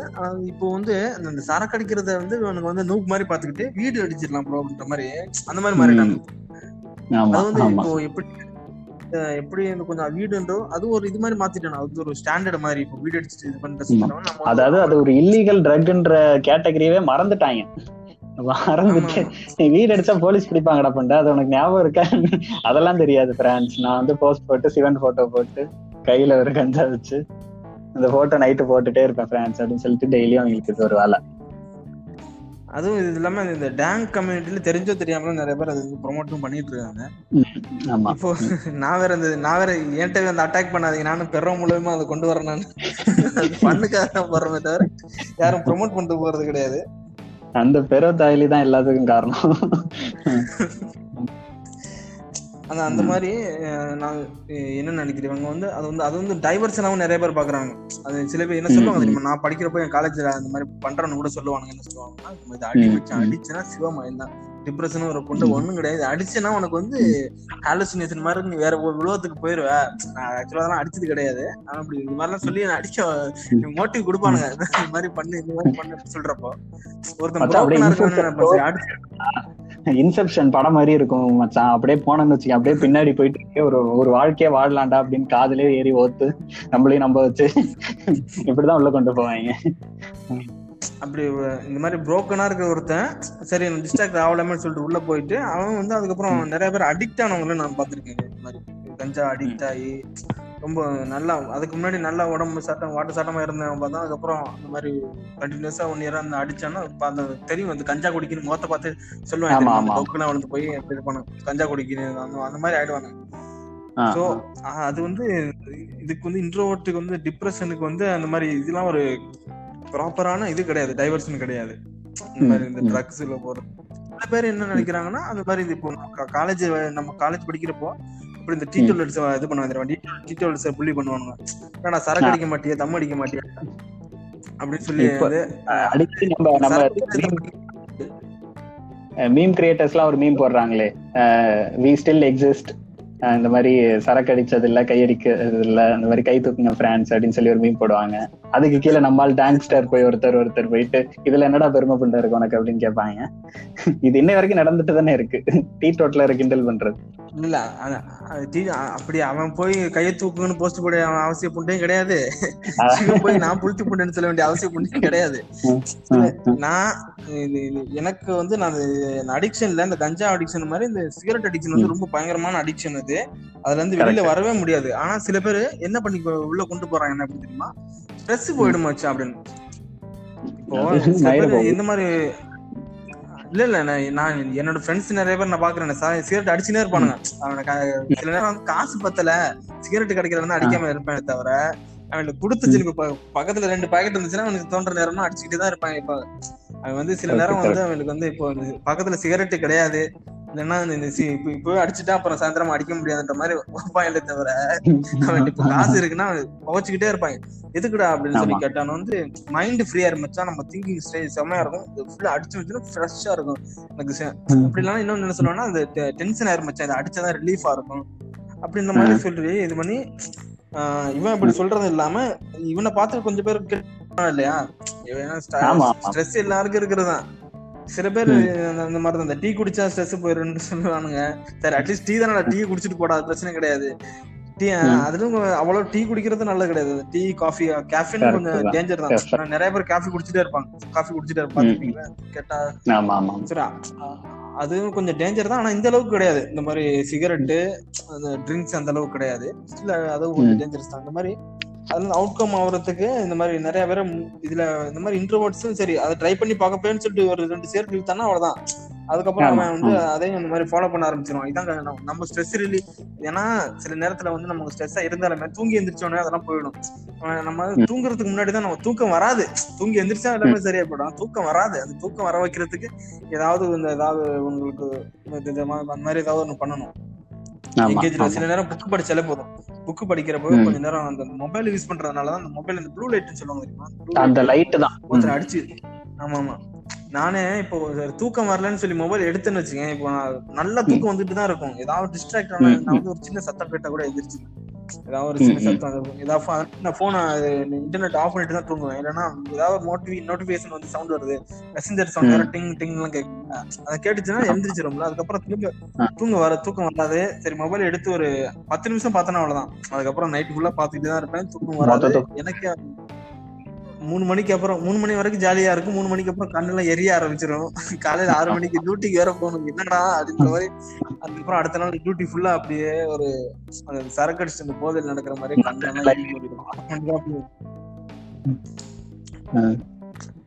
அந்த மாதிரி சுத்திட்டு இருக்கும். ஸோ அந்த டிப்ரெஷன் இருக்கும். நம்ம அந்த டைவர்ஷன் வந்து அது கிடையாது. நிறைய பேர் அந்த டேங்க் கம்யூனிட்டி மிஸ்லீட் ஆகி அந்த கஞ்சா அடிக்கிறது கொஞ்சம் பெருமை மாதிரி தான். இந்த முன்னாடி அந்த சினிமாவில் காட்டுவாங்க தெரியுமா, தம்பி அடிச்சா பெருமை, தண்ணி அடிச்சா பெருமை.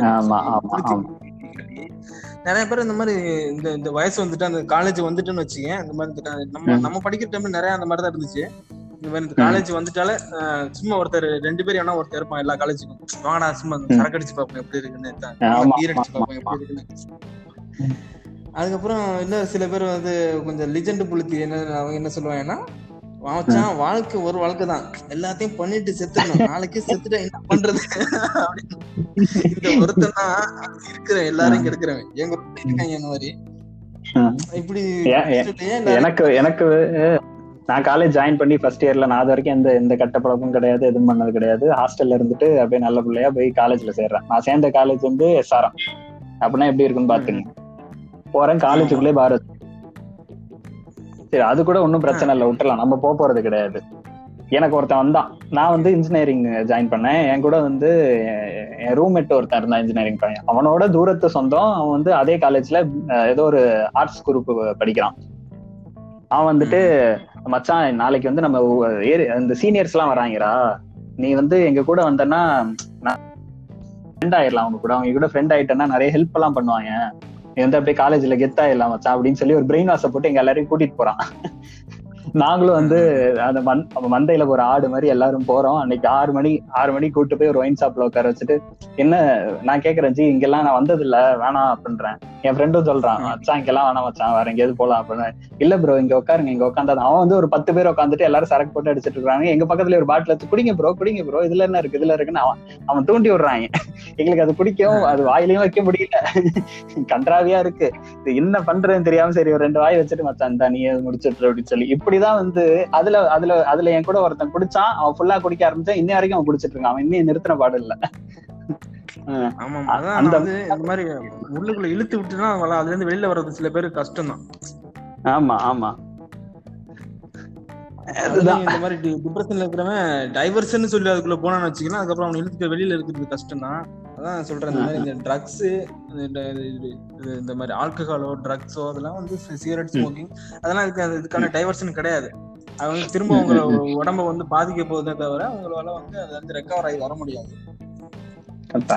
அந்த மாதிரிதான் அதை பாக்குறேன். அந்த மாதிரி இந்த வீடு கல்ச்சரை வந்து சில பேர் என்னன்னா அதை பத்தி என்னன்னே தெரியாது, ஆனா அதை பத்தி ப்ரொமோட் பண்ணி போட்டிருப்பான். பாத்திருக்கீங்களா? பாத்துருக்கேன். அதான் அவன் வந்து அடிச்சிருக்கவும் மாட்டான். அவனுக்கு வந்து அந்த மாதிரி வந்து ஃப்ரெண்ட்ஸ் இருந்திருக்கிறதுக்கும் ரொம்ப ரேர் தான். ஆனா வந்துட்டு அப்படியே வந்து எல்லாம் அப்படி அடிச்சு முக்தி அடைஞ்ச மாதிரி தான் வந்து போஸ்ட் எல்லாம் வரும். எங்க இருந்து பார்த்து போடுறானோ நமக்கு புரியாது. எங்க இருந்து பார்த்து போடுறானோ அப்படின்னா சில பேர் வந்து அதான் அந்த மிஸ்லீடர் டேங்க் கம்யூனிட்டி. அது வந்து என்னன்னா அந்த மாதிரி சில இந்த மாதிரி என்னோட சப்ளையர் இவரு அப்படி சொல்லி மாற பாத்திருக்கீங்களா? என்னோட சப்ளையர் அங்க இருக்காரு, ஜெயில இருக்காரு அப்படின்னு சொல்லிட்டு நிறைய பண்றது. அது வந்து ஃபண்ணுக்காண்டி சில பேர் பண்ணாலுமே அது தெரிஞ்சோ தெரியாமதான் அவங்க வந்து இந்த மாதிரி கம்யூனிட்டி வந்து கொஞ்சம் டாக்ஸிக்கா ப்ரொமோட் பண்றாங்க. அதை இதை பார்த்து யாரும் போய் அதுல போய் விழுந்துக்க வேண்டாம். அதுவும் ஒரு மாதிரி அது என்ன ட்ரக்ஸ் தானே, அந்த மாதிரி ஜோனல்னு சொல்றது. அதுவும் ஒரு லைக் அதுல மோரோவர் என்ன விஷயம்னா அது வந்து இல்லீகல் ட்ரக். சரி, நீங்க வளர்த்தாலும்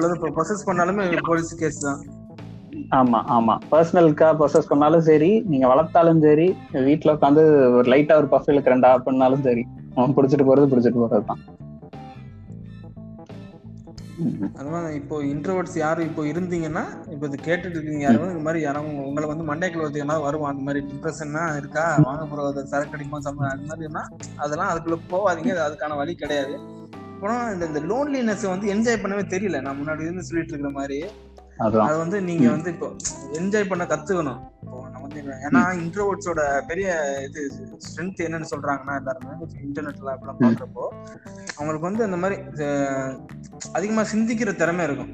லைக் இந்த எக்ஸ்ட்ரோவர்ட்னா அந்த மாதிரி அடுத்தவங்க சொல்றது கேட்கறது, அடுத்தவங்களோட டிஸ்கஸ் பண்ற மாதிரி தான் இருக்குமே தவிர அவன் வந்து சொந்தமா இப்போ ஏன் இந்த மாதிரி இப்படி பண்றமே, நம்ம இந்த மாதிரி நம்மளோட திங்கிங்ஸ் இப்படி டெவலப் பண்ணலாம் அந்த மாதிரிலாம் ரொம்ப இப்போ நானே வச்சுன்னு வச்சுக்கோங்களேன். ஏதாவது நடந்துட்டு இருக்கு, ஏதாவது ஒரு இதுல பார்ட்டில எங்கே இருக்கிறப்போ யார்ட்டையும் எனக்கு பேசுறது பிடிக்காது. ஒரு மாதிரி இப்படி உட்காந்து வந்துட்டு எப்படா போன மாதிரி மைண்டுக்குள்ள ஏதாச்சும் யோசிச்சுட்டே இருப்பேன். நீங்க எப்படியாவது போயிடலாமே, வீட்டுக்கு போனா அங்கே போயிட்டு அது ஏதாவது பண்ணலாம், போற வழியில அது சாப்பிடலாம், அது இது பண்ணலாம், இந்த மாதிரி ஏதாவது தாட்ஸ் மைண்டுக்குள்ள போயிட்டே இருக்கும். அதனால இன்ட்ரோவர்ட்ஸோட ஸ்ட்ரென்த் அதுதான். அந்த மாதிரி தாட்ஸ் எல்லாம் யூஸ் பண்ணி கொஞ்சம் கிரியேட்டிவா கூட இது பண்ணலாம். அது இன்ட்ரோவர்ட்ஸ் கொஞ்சம் கிரியேட்டிவ் போய் கிரியேட் பண்றது கூட ஈஸி தான். ஏன்னா இவ்வளவு தாட்ஸ் இருக்கிறப்போ உங்களுக்கு கிரியேட்டிவ் கொஞ்சம் கூட கொண்டு வரலாம். உங்களால அந்த டைவர்ஷன் பண்ணக்கூடிய மாதிரி இந்த மாதிரி கிரியேட்டிவிட்டியை வச்சுட்டு அதாவது அது மூலியமா அதை டைவர்ஷன் பண்ண மாதிரி ஸ்கெட்ச் எல்லாம் பண்ணுவாங்க நிறைய பேர். ஸ்கெட்ச் பண்றது, அதுக்கப்புறம் இப்போ வந்து இப்போ நிறைய பேர் வந்து இந்த இல்லஸ்ட்ரேட்டர்ஸ் கூட நிறைய ஃபேமஸ் ஆயிட்டு வர்றாங்க. நம்ம ஃபேஸ்புக் ஸ்கெட்ச் பண்றாங்க. அந்த மாதிரி ஃபண்ணுக்காக கொஞ்சம் ஸ்கெட்ச் பண்ணுங்க. நான் வந்து இப்போதைக்கு என்னோட டைவர்ஷன் வந்து இந்த மீம்ஸ் தான். மீம்ஸ் யூஸ் பண்ணிட்டு இருக்கேன் டைவர்ஷன் மாதிரி.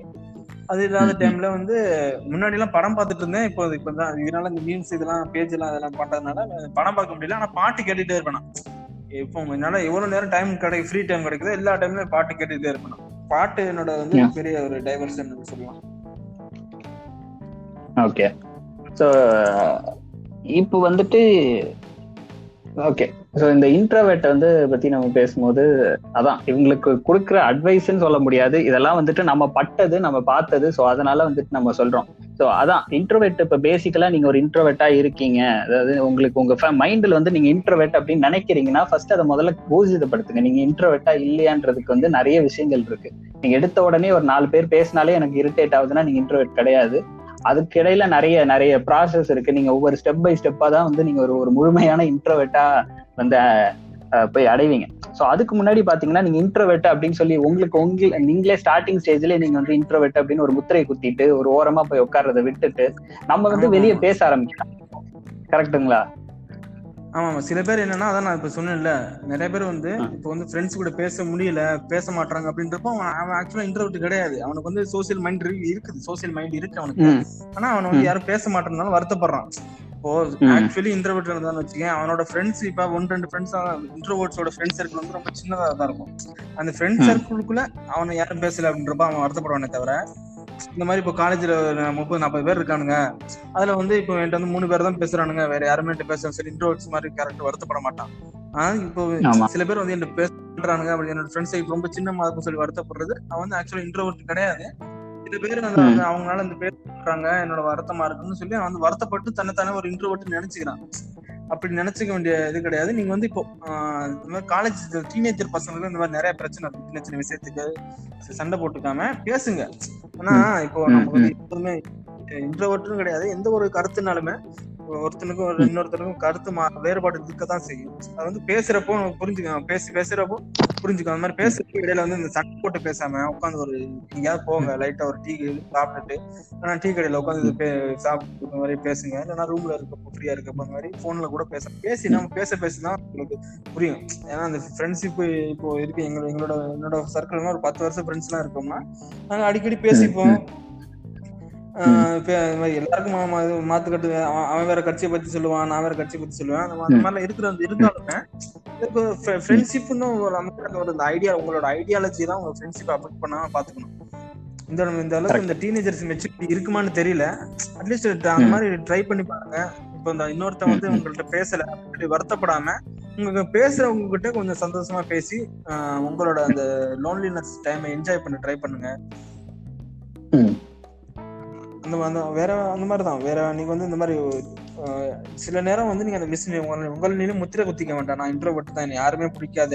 சில நேரம் வந்து சில பேர் இந்த சாடிஸ்ட் எல்லாம் இன்ட்ரோவர்ட் எல்லாம் சொல்லிக்கிறாங்க, யாருமே பிடிக்காது. சில இந்த சைக்கோ மாதிரி இருப்பாங்கன்னா நான் இன்ட்ரோவர்ட் ப்ரோ, அது ஆன்டி நேஷனலிஸ்ட் சொல்லுவாங்க தெரியுமா, எதுக்கு எதுவுமே எல்லாத்தையும் வெறுத்து இப்படிலாம் சுத்திட்டு இருப்பாங்க பாத்தீங்களா. குழந்தை பிடிக்காது அது சொல்லிட்டு நான் எதுக்கு எங்க அம்மா அப்பா என்ன எதுக்கு பெத்தாங்கன்ற மாதிரி எல்லாம் சுத்திட்டு இருப்பானுங்க நிறைய பேரு. எதுக்கு பெத்தாங்க, நான் வாழ்ற மாதிரி இருக்கு அப்படின்ற மாதிரி அதெல்லாம் இதுக்குள்ள வருது. நீங்க வந்து என்ன உங்க கேரக்டர் ஃபர்ஸ்ட் ஸ்டடி பண்ணணும். அந்த இன்ட்ரோவர்ட்ஸ் முன்னாடி சொன்ன மாதிரி இன்ட்ரோவர்ட்ஸ்க்கு வந்து அந்த திங்கிங் கேபபிலிட்டி இருக்கு. நீங்க அதை வந்து ஸ்டடி பண்ணி நீங்க என்ன மாதிரி உங்களை அவங்க இந்த மாதிரி ஃப்ரெண்ட்ஸ் பேசல வந்து உங்களுக்கு உண்மையாவே அவங்க பேசல வருத்தமா இருக்கா இல்லை நீங்கள் வந்து அந்த மாதிரி சரி அவங்க பேசலன்னு பரவாயில்ல இருக்கிற ஃப்ரெண்ட்ஸ் ஓகேவா, அப்புறம் உங்களுக்கு வந்து இந்த மாதிரி லோன்லி டைம் வந்து பிடிச்சிருக்கா, இந்த மாதிரி லோன்லி டைம் வந்து ரொம்ப ஸ்ட்ரெஸ்டாக இருக்கா அப்படின்னு சொல்லி இது பண்ணுங்க, புரிஞ்சு இது பண்ணுங்க. அது கேரக்டர் ஸ்டடி பண்ணிட்டு அதுக்கேற்ற மாதிரி சந்தோஷமா வாழுங்க. ஆக்சுவலாக எல்லாத்துக்கும் கடைசியில் நமக்கு என்ன வேணும், சந்தோஷம் தான் வேணும். அந்த சந்தோஷம் எது கொடுக்குதோ அதை செய்யுங்க நீங்கள். கரெக்ட்.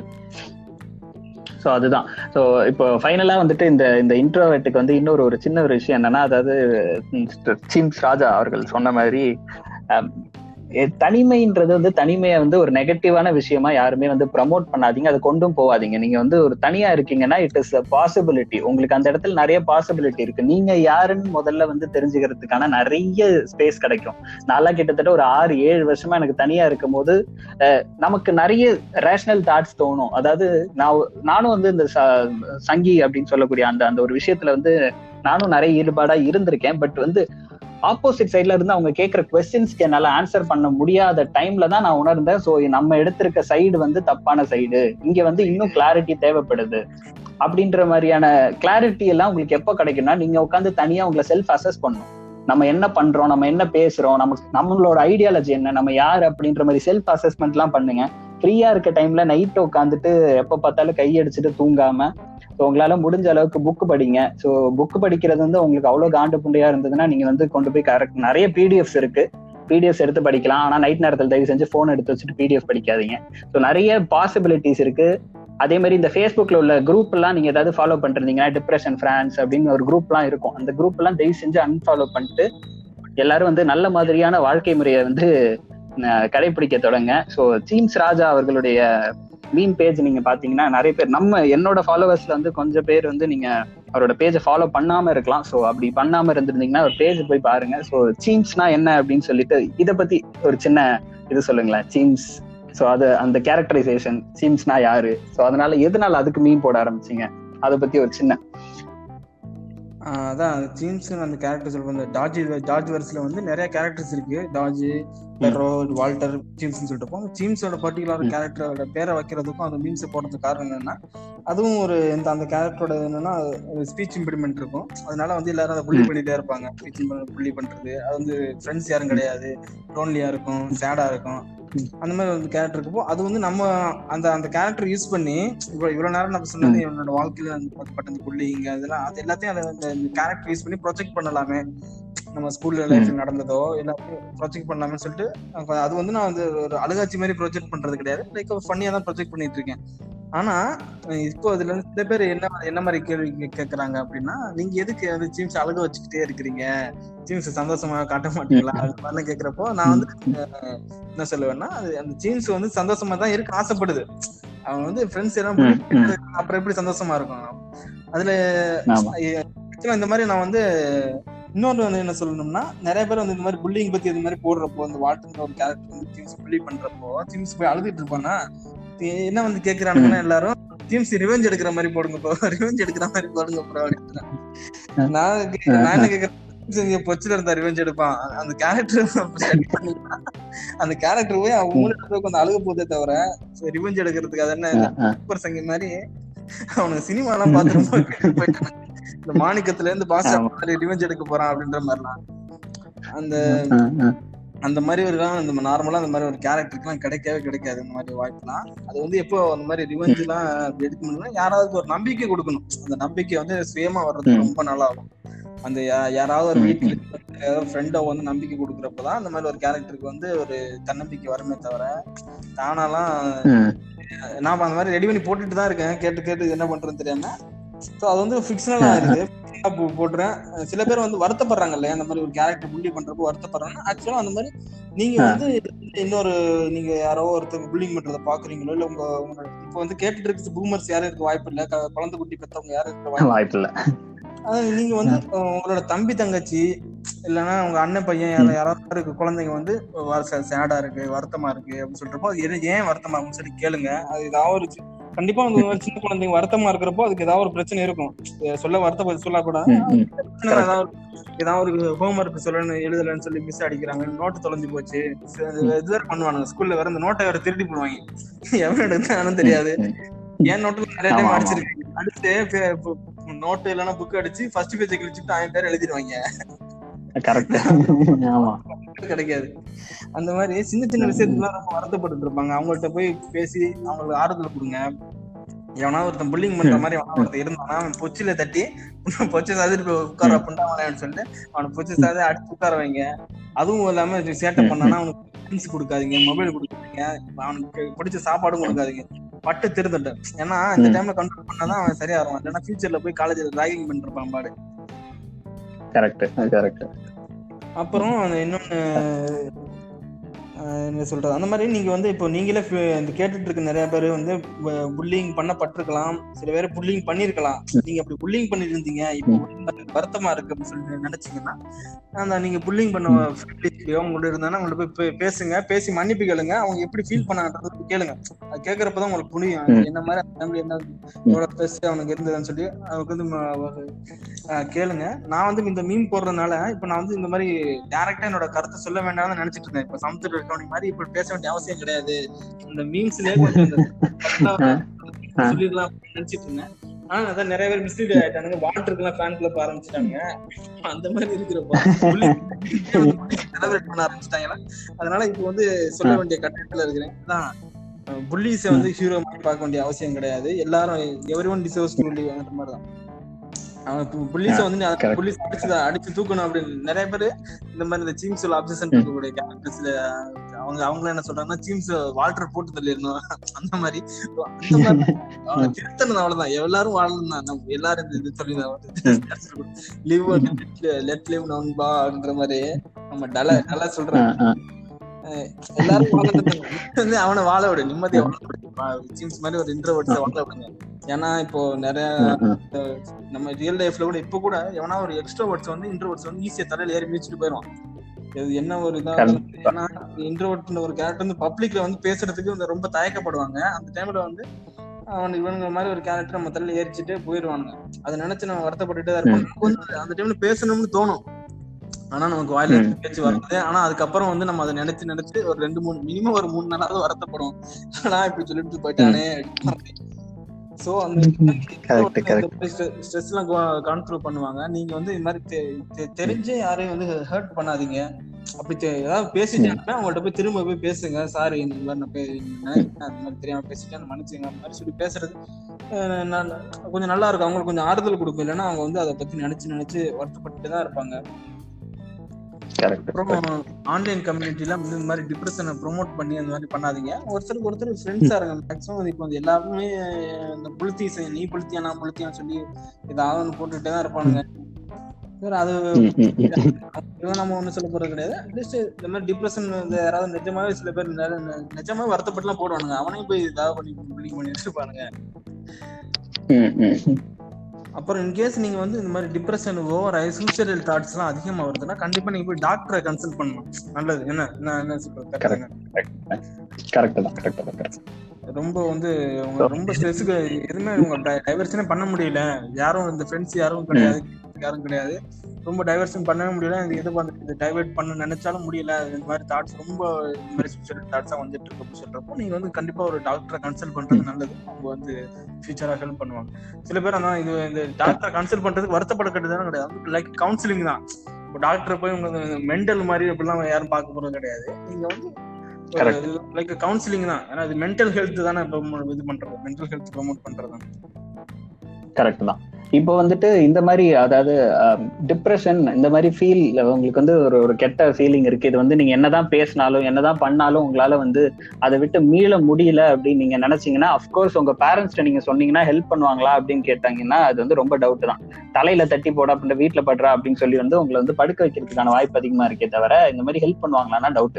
ஸோ இதுக்கு என்னோட சஜஷன் என்னன்னா, உங்களுக்கு ஆன்லைன்ல நிறைய சைக்கியாட்ரிஸ்ட் கவுன்சிலிங் வெப்சைட்ஸ் இருக்கு. ஸோ அந்த மாதிரி ஏதாவது நம்ம இந்தியன் வெப்சைட் நீங்க ஏதாவது ஓப்பன் பண்ணிட்டு அப்போலோ ஹெல்த் கேர் அவங்களோட சைட்டுமே இருக்கு. இந்த மாதிரி சைட்ல உங்களோட நீங்க ஒருவேளை ஸ்கூல் படிக்கிறீங்க அப்படின்னா கண்டிப்பா உங்களுக்கு இதுக்கு பணம் தேவைப்படும். நீங்க இதுலவே ஒர்க்ல இருக்கீங்க, எங்கேயோ ஒர்க் பண்ணிட்டு இருக்கீங்க அப்படின்னா உங்களால இதை பண்ண முடியும். ஸோ நீங்க அந்த மாதிரி ஒரு சைட்டுக்கு போயிட்டு அங்க போயிட்டு நீங்க சைக்காட்ரிக் கவுன்சிலிங் எடுங்க. சைக்காட்ரிக் கவுன்சிலிங்க்கு ஒரு பேஷண்ட்டை வந்து டாக்டர் வந்து நேரில் பார்க்கணுன்ற அவசியம் கிடையாது. உங்களோட பேசினாலே அவரால் புரிஞ்சுக்க முடியும் நீங்கள் என்ன நிலமையில இருக்கீங்க. ஸோ இந்த மாதிரி வந்துட்டு உங்களுக்கு மேலும் ஏதாவது வந்து ஹெல்ப் வேணும்னா நீங்கள் வந்து என்கிட்டயும் கேட்கலாம். ஸோ எனக்கும் மெசேஜ் பண்ணி கேளுங்க, நான் உங்களுக்கு வேணா ஃபர்தராக ஹெல்ப் பண்ணுறேன். நான் இந்த அது ரிலேட்டடான ஒரு ஃபீல்டில் தான் ஒர்க்கும் பண்ணிட்டு இருக்கேன். ஸோ அதனால வந்துட்டு நீங்கள் அந்த மாதிரி வந்து நீங்கள் ஏதாவது ஒரு டவுட்ஸ் இருந்ததுன்னா கேட்கலாம்.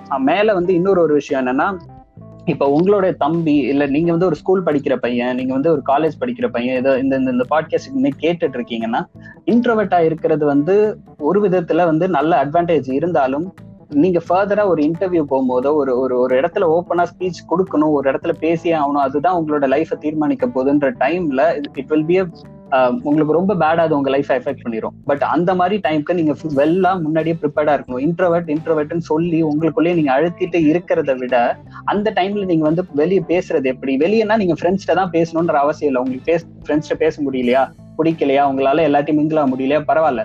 பட் அட்லீஸ்ட் ஒரு இன்டர்வியூவில் போயிட்டு ஒரு ஹெச்ஆர் முன்னாடி எப்படி பேசணுன்றது தெரிஞ்சுக்கங்க. நான் நிறைய பேர் பார்த்துட்டேன், என்னதான் மைண்டுக்குள்ளே ஸ்டஃப் நிறைய இருந்தாலும் ஒண்ணுமே பண்ண முடியாம ஹெச்ஆர்ட்ட பேச முடியாம நிறைய பேர் அந்த ரவுண்டு கிளியர் பண்ணாம போயிருக்காங்க. ஸோ அந்த மாதிரி நீங்களும் போயிடாதீங்க. ஸோ இன்ட்ரோவர்ட்டா இருந்தாலுமே பரவாயில்ல, இந்த மாதிரி விஷயங்கள் அதாவது உங்களோட கரியர் பேஸ்டான விஷயங்கள், உங்களோட லைஃப் பேஸ்டான விஷயங்கள்ல ஸ்ட்ராங்கா இருங்க.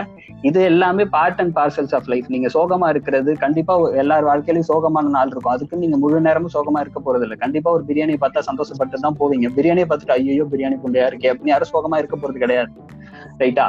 ஸோ அந்த மாதிரி இல்லாம நீங்க இதெல்லாமே ஃபோக்கஸ் பண்ணுங்க. ஸோ பர்சனலா உங்களோட லைஃப்பை வந்து எப்படி என்ஹான்ஸ் பண்ண முடியும், அடுத்த லெவல் கொண்டு போக முடியும்னு பாருங்க. இந்த மாதிரி நம்மள்ட்ட நிறைய மீம் பேஜஸ் நல்ல விஷயங்களை ப்ரமோட் பண்ணக்கூடிய மீம் பேஜஸ் இருக்காங்க. ஸோ அந்த மாதிரி பேஜஸ் எல்லாம் பாருங்க. தயவு செஞ்சு இந்த மாதிரி கிரிஞ்சு பிடிச்ச பேஜ் எல்லாம் ஃபாலோ பண்ணிட்டு இவளோட சூத்து பெருசா, இவளோட முளை பெருசா அப்படின்னு பேசக்கூடிய பேஜுக்கெல்லாம் ஃபாலோ பண்ணுங்க. பட் வந்து அதெல்லாம் ஒரு பெரிய விஷயமா எடுத்துக்காதீங்க.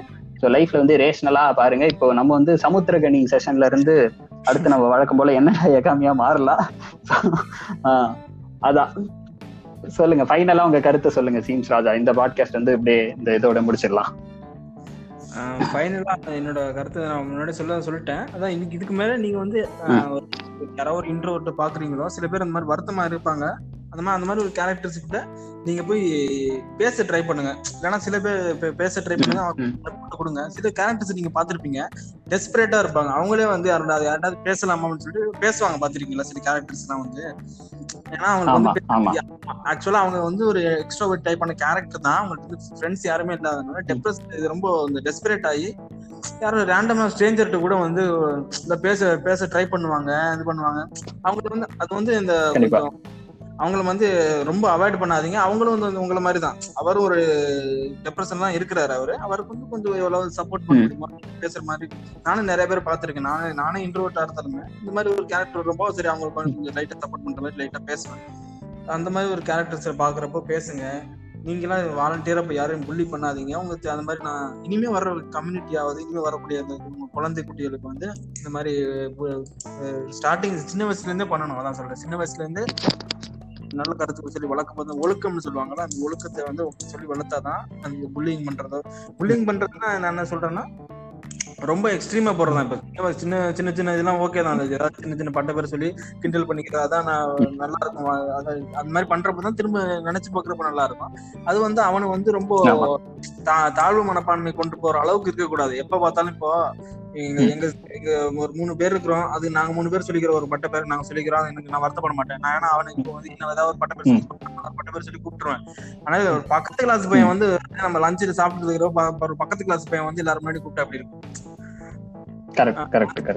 அது வந்து ரொம்ப நம்ம வந்து வருத்தமாவும் இருக்கும், கோபமாவும் இருக்கும். அந்த மாதிரி அது வந்து அளவுக்குள்ள பெருசா போகாம உங்க சர்க்கிள்குள்ளேயே ஃபன்னா வச்சு முடிச்சுக்கோங்க. அந்த அளவுக்கு அப்படிதான் இருக்கணும். காலேஜுக்குள்ளேயே அந்த மாதிரி தான். காலேஜ்ல இப்போ ஒரு நம்ம கிளாஸ்க்குள்ளே வேணா காலேஜ் நம்ம கிளாஸ்க்குள்ளே என்ன வேணா பண்ணிக்கலாம். அந்த மாதிரி கொஞ்சம் பிள்ளைங்க சின்ன சின்ன பிள்ளைங்களாம் பண்ணிக்கலாம். ஆனா அது தவிர இந்த பக்கத்து கிளாஸ் கூட சேர்ந்துக்கிட்டு அது பண்ணிக்கிட்டு அதுக்கப்புறம் அடிச்சுக்கிட்டு செத்துக்கிறது, அதான் அந்த முன்னாடி சொன்ன இந்த புல்லிங் பண்றதுல இருந்து தான் ரேகிங் வருது. இந்த ரேகிங் பத்தி நல்ல வேலை நான் காலேஜ்ல வந்து ரேகிங் கிடையாது.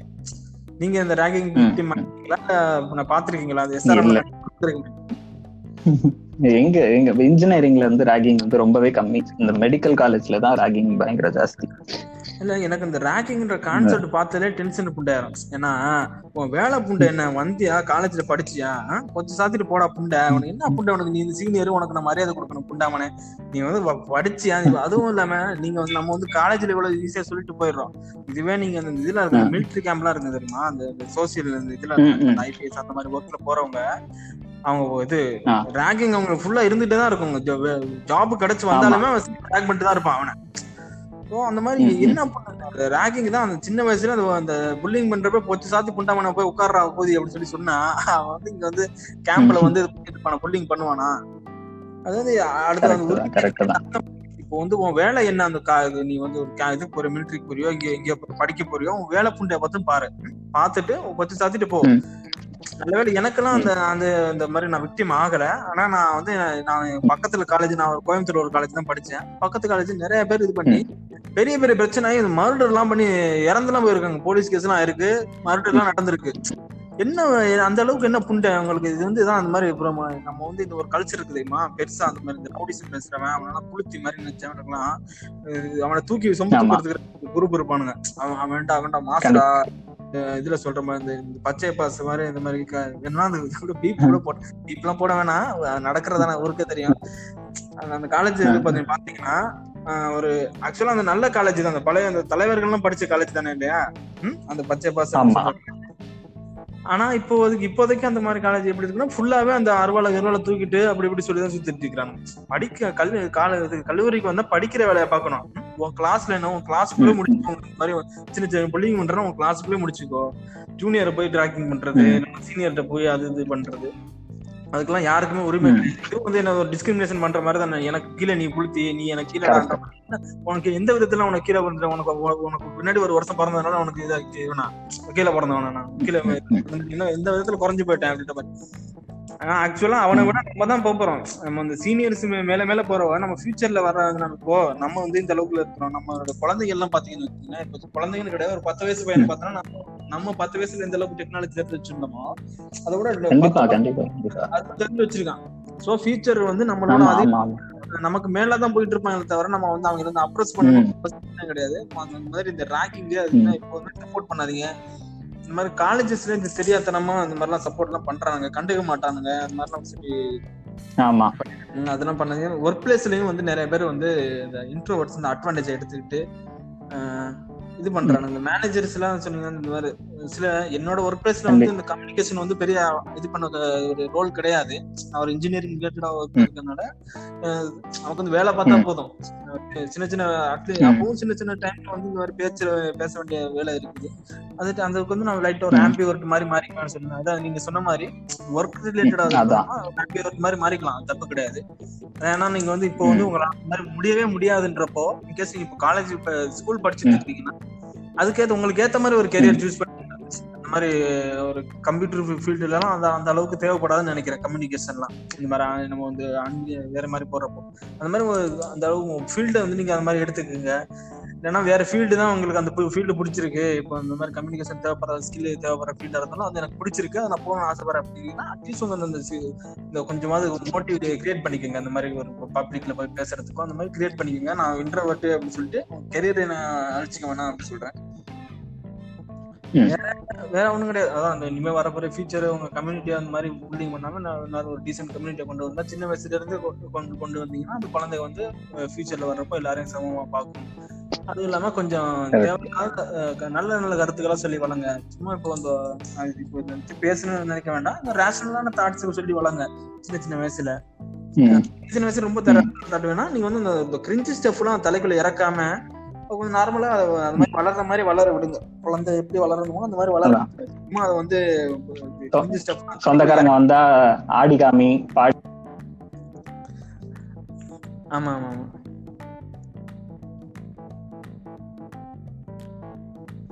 ஹலோ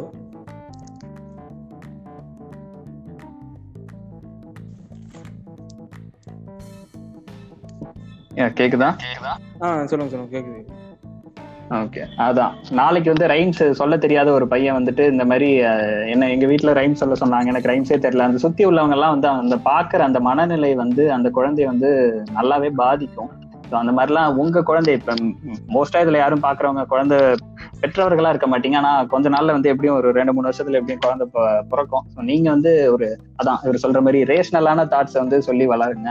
ரொம்ப கிரிஞ்சு விஷயங்கள்லாம் வந்து தலைக்குள்ள போட்டு சாணி அழுத்துற மாதிரி அழுத்தாதீங்க. அதெல்லாம் வந்து தேவையில்லாத விஷயங்கள். ஸோ நல்ல ஒரு சமுதாயத்தை வந்து நம்ம வந்து டெவலப் பண்ணோம். ஸோ நம்மளும் அதுலேயே சேர்ந்து வாழலாம். So thank you for joining my podcast seems Raja. So ஒரு அருமையான பாட்காஸ்ட் இது.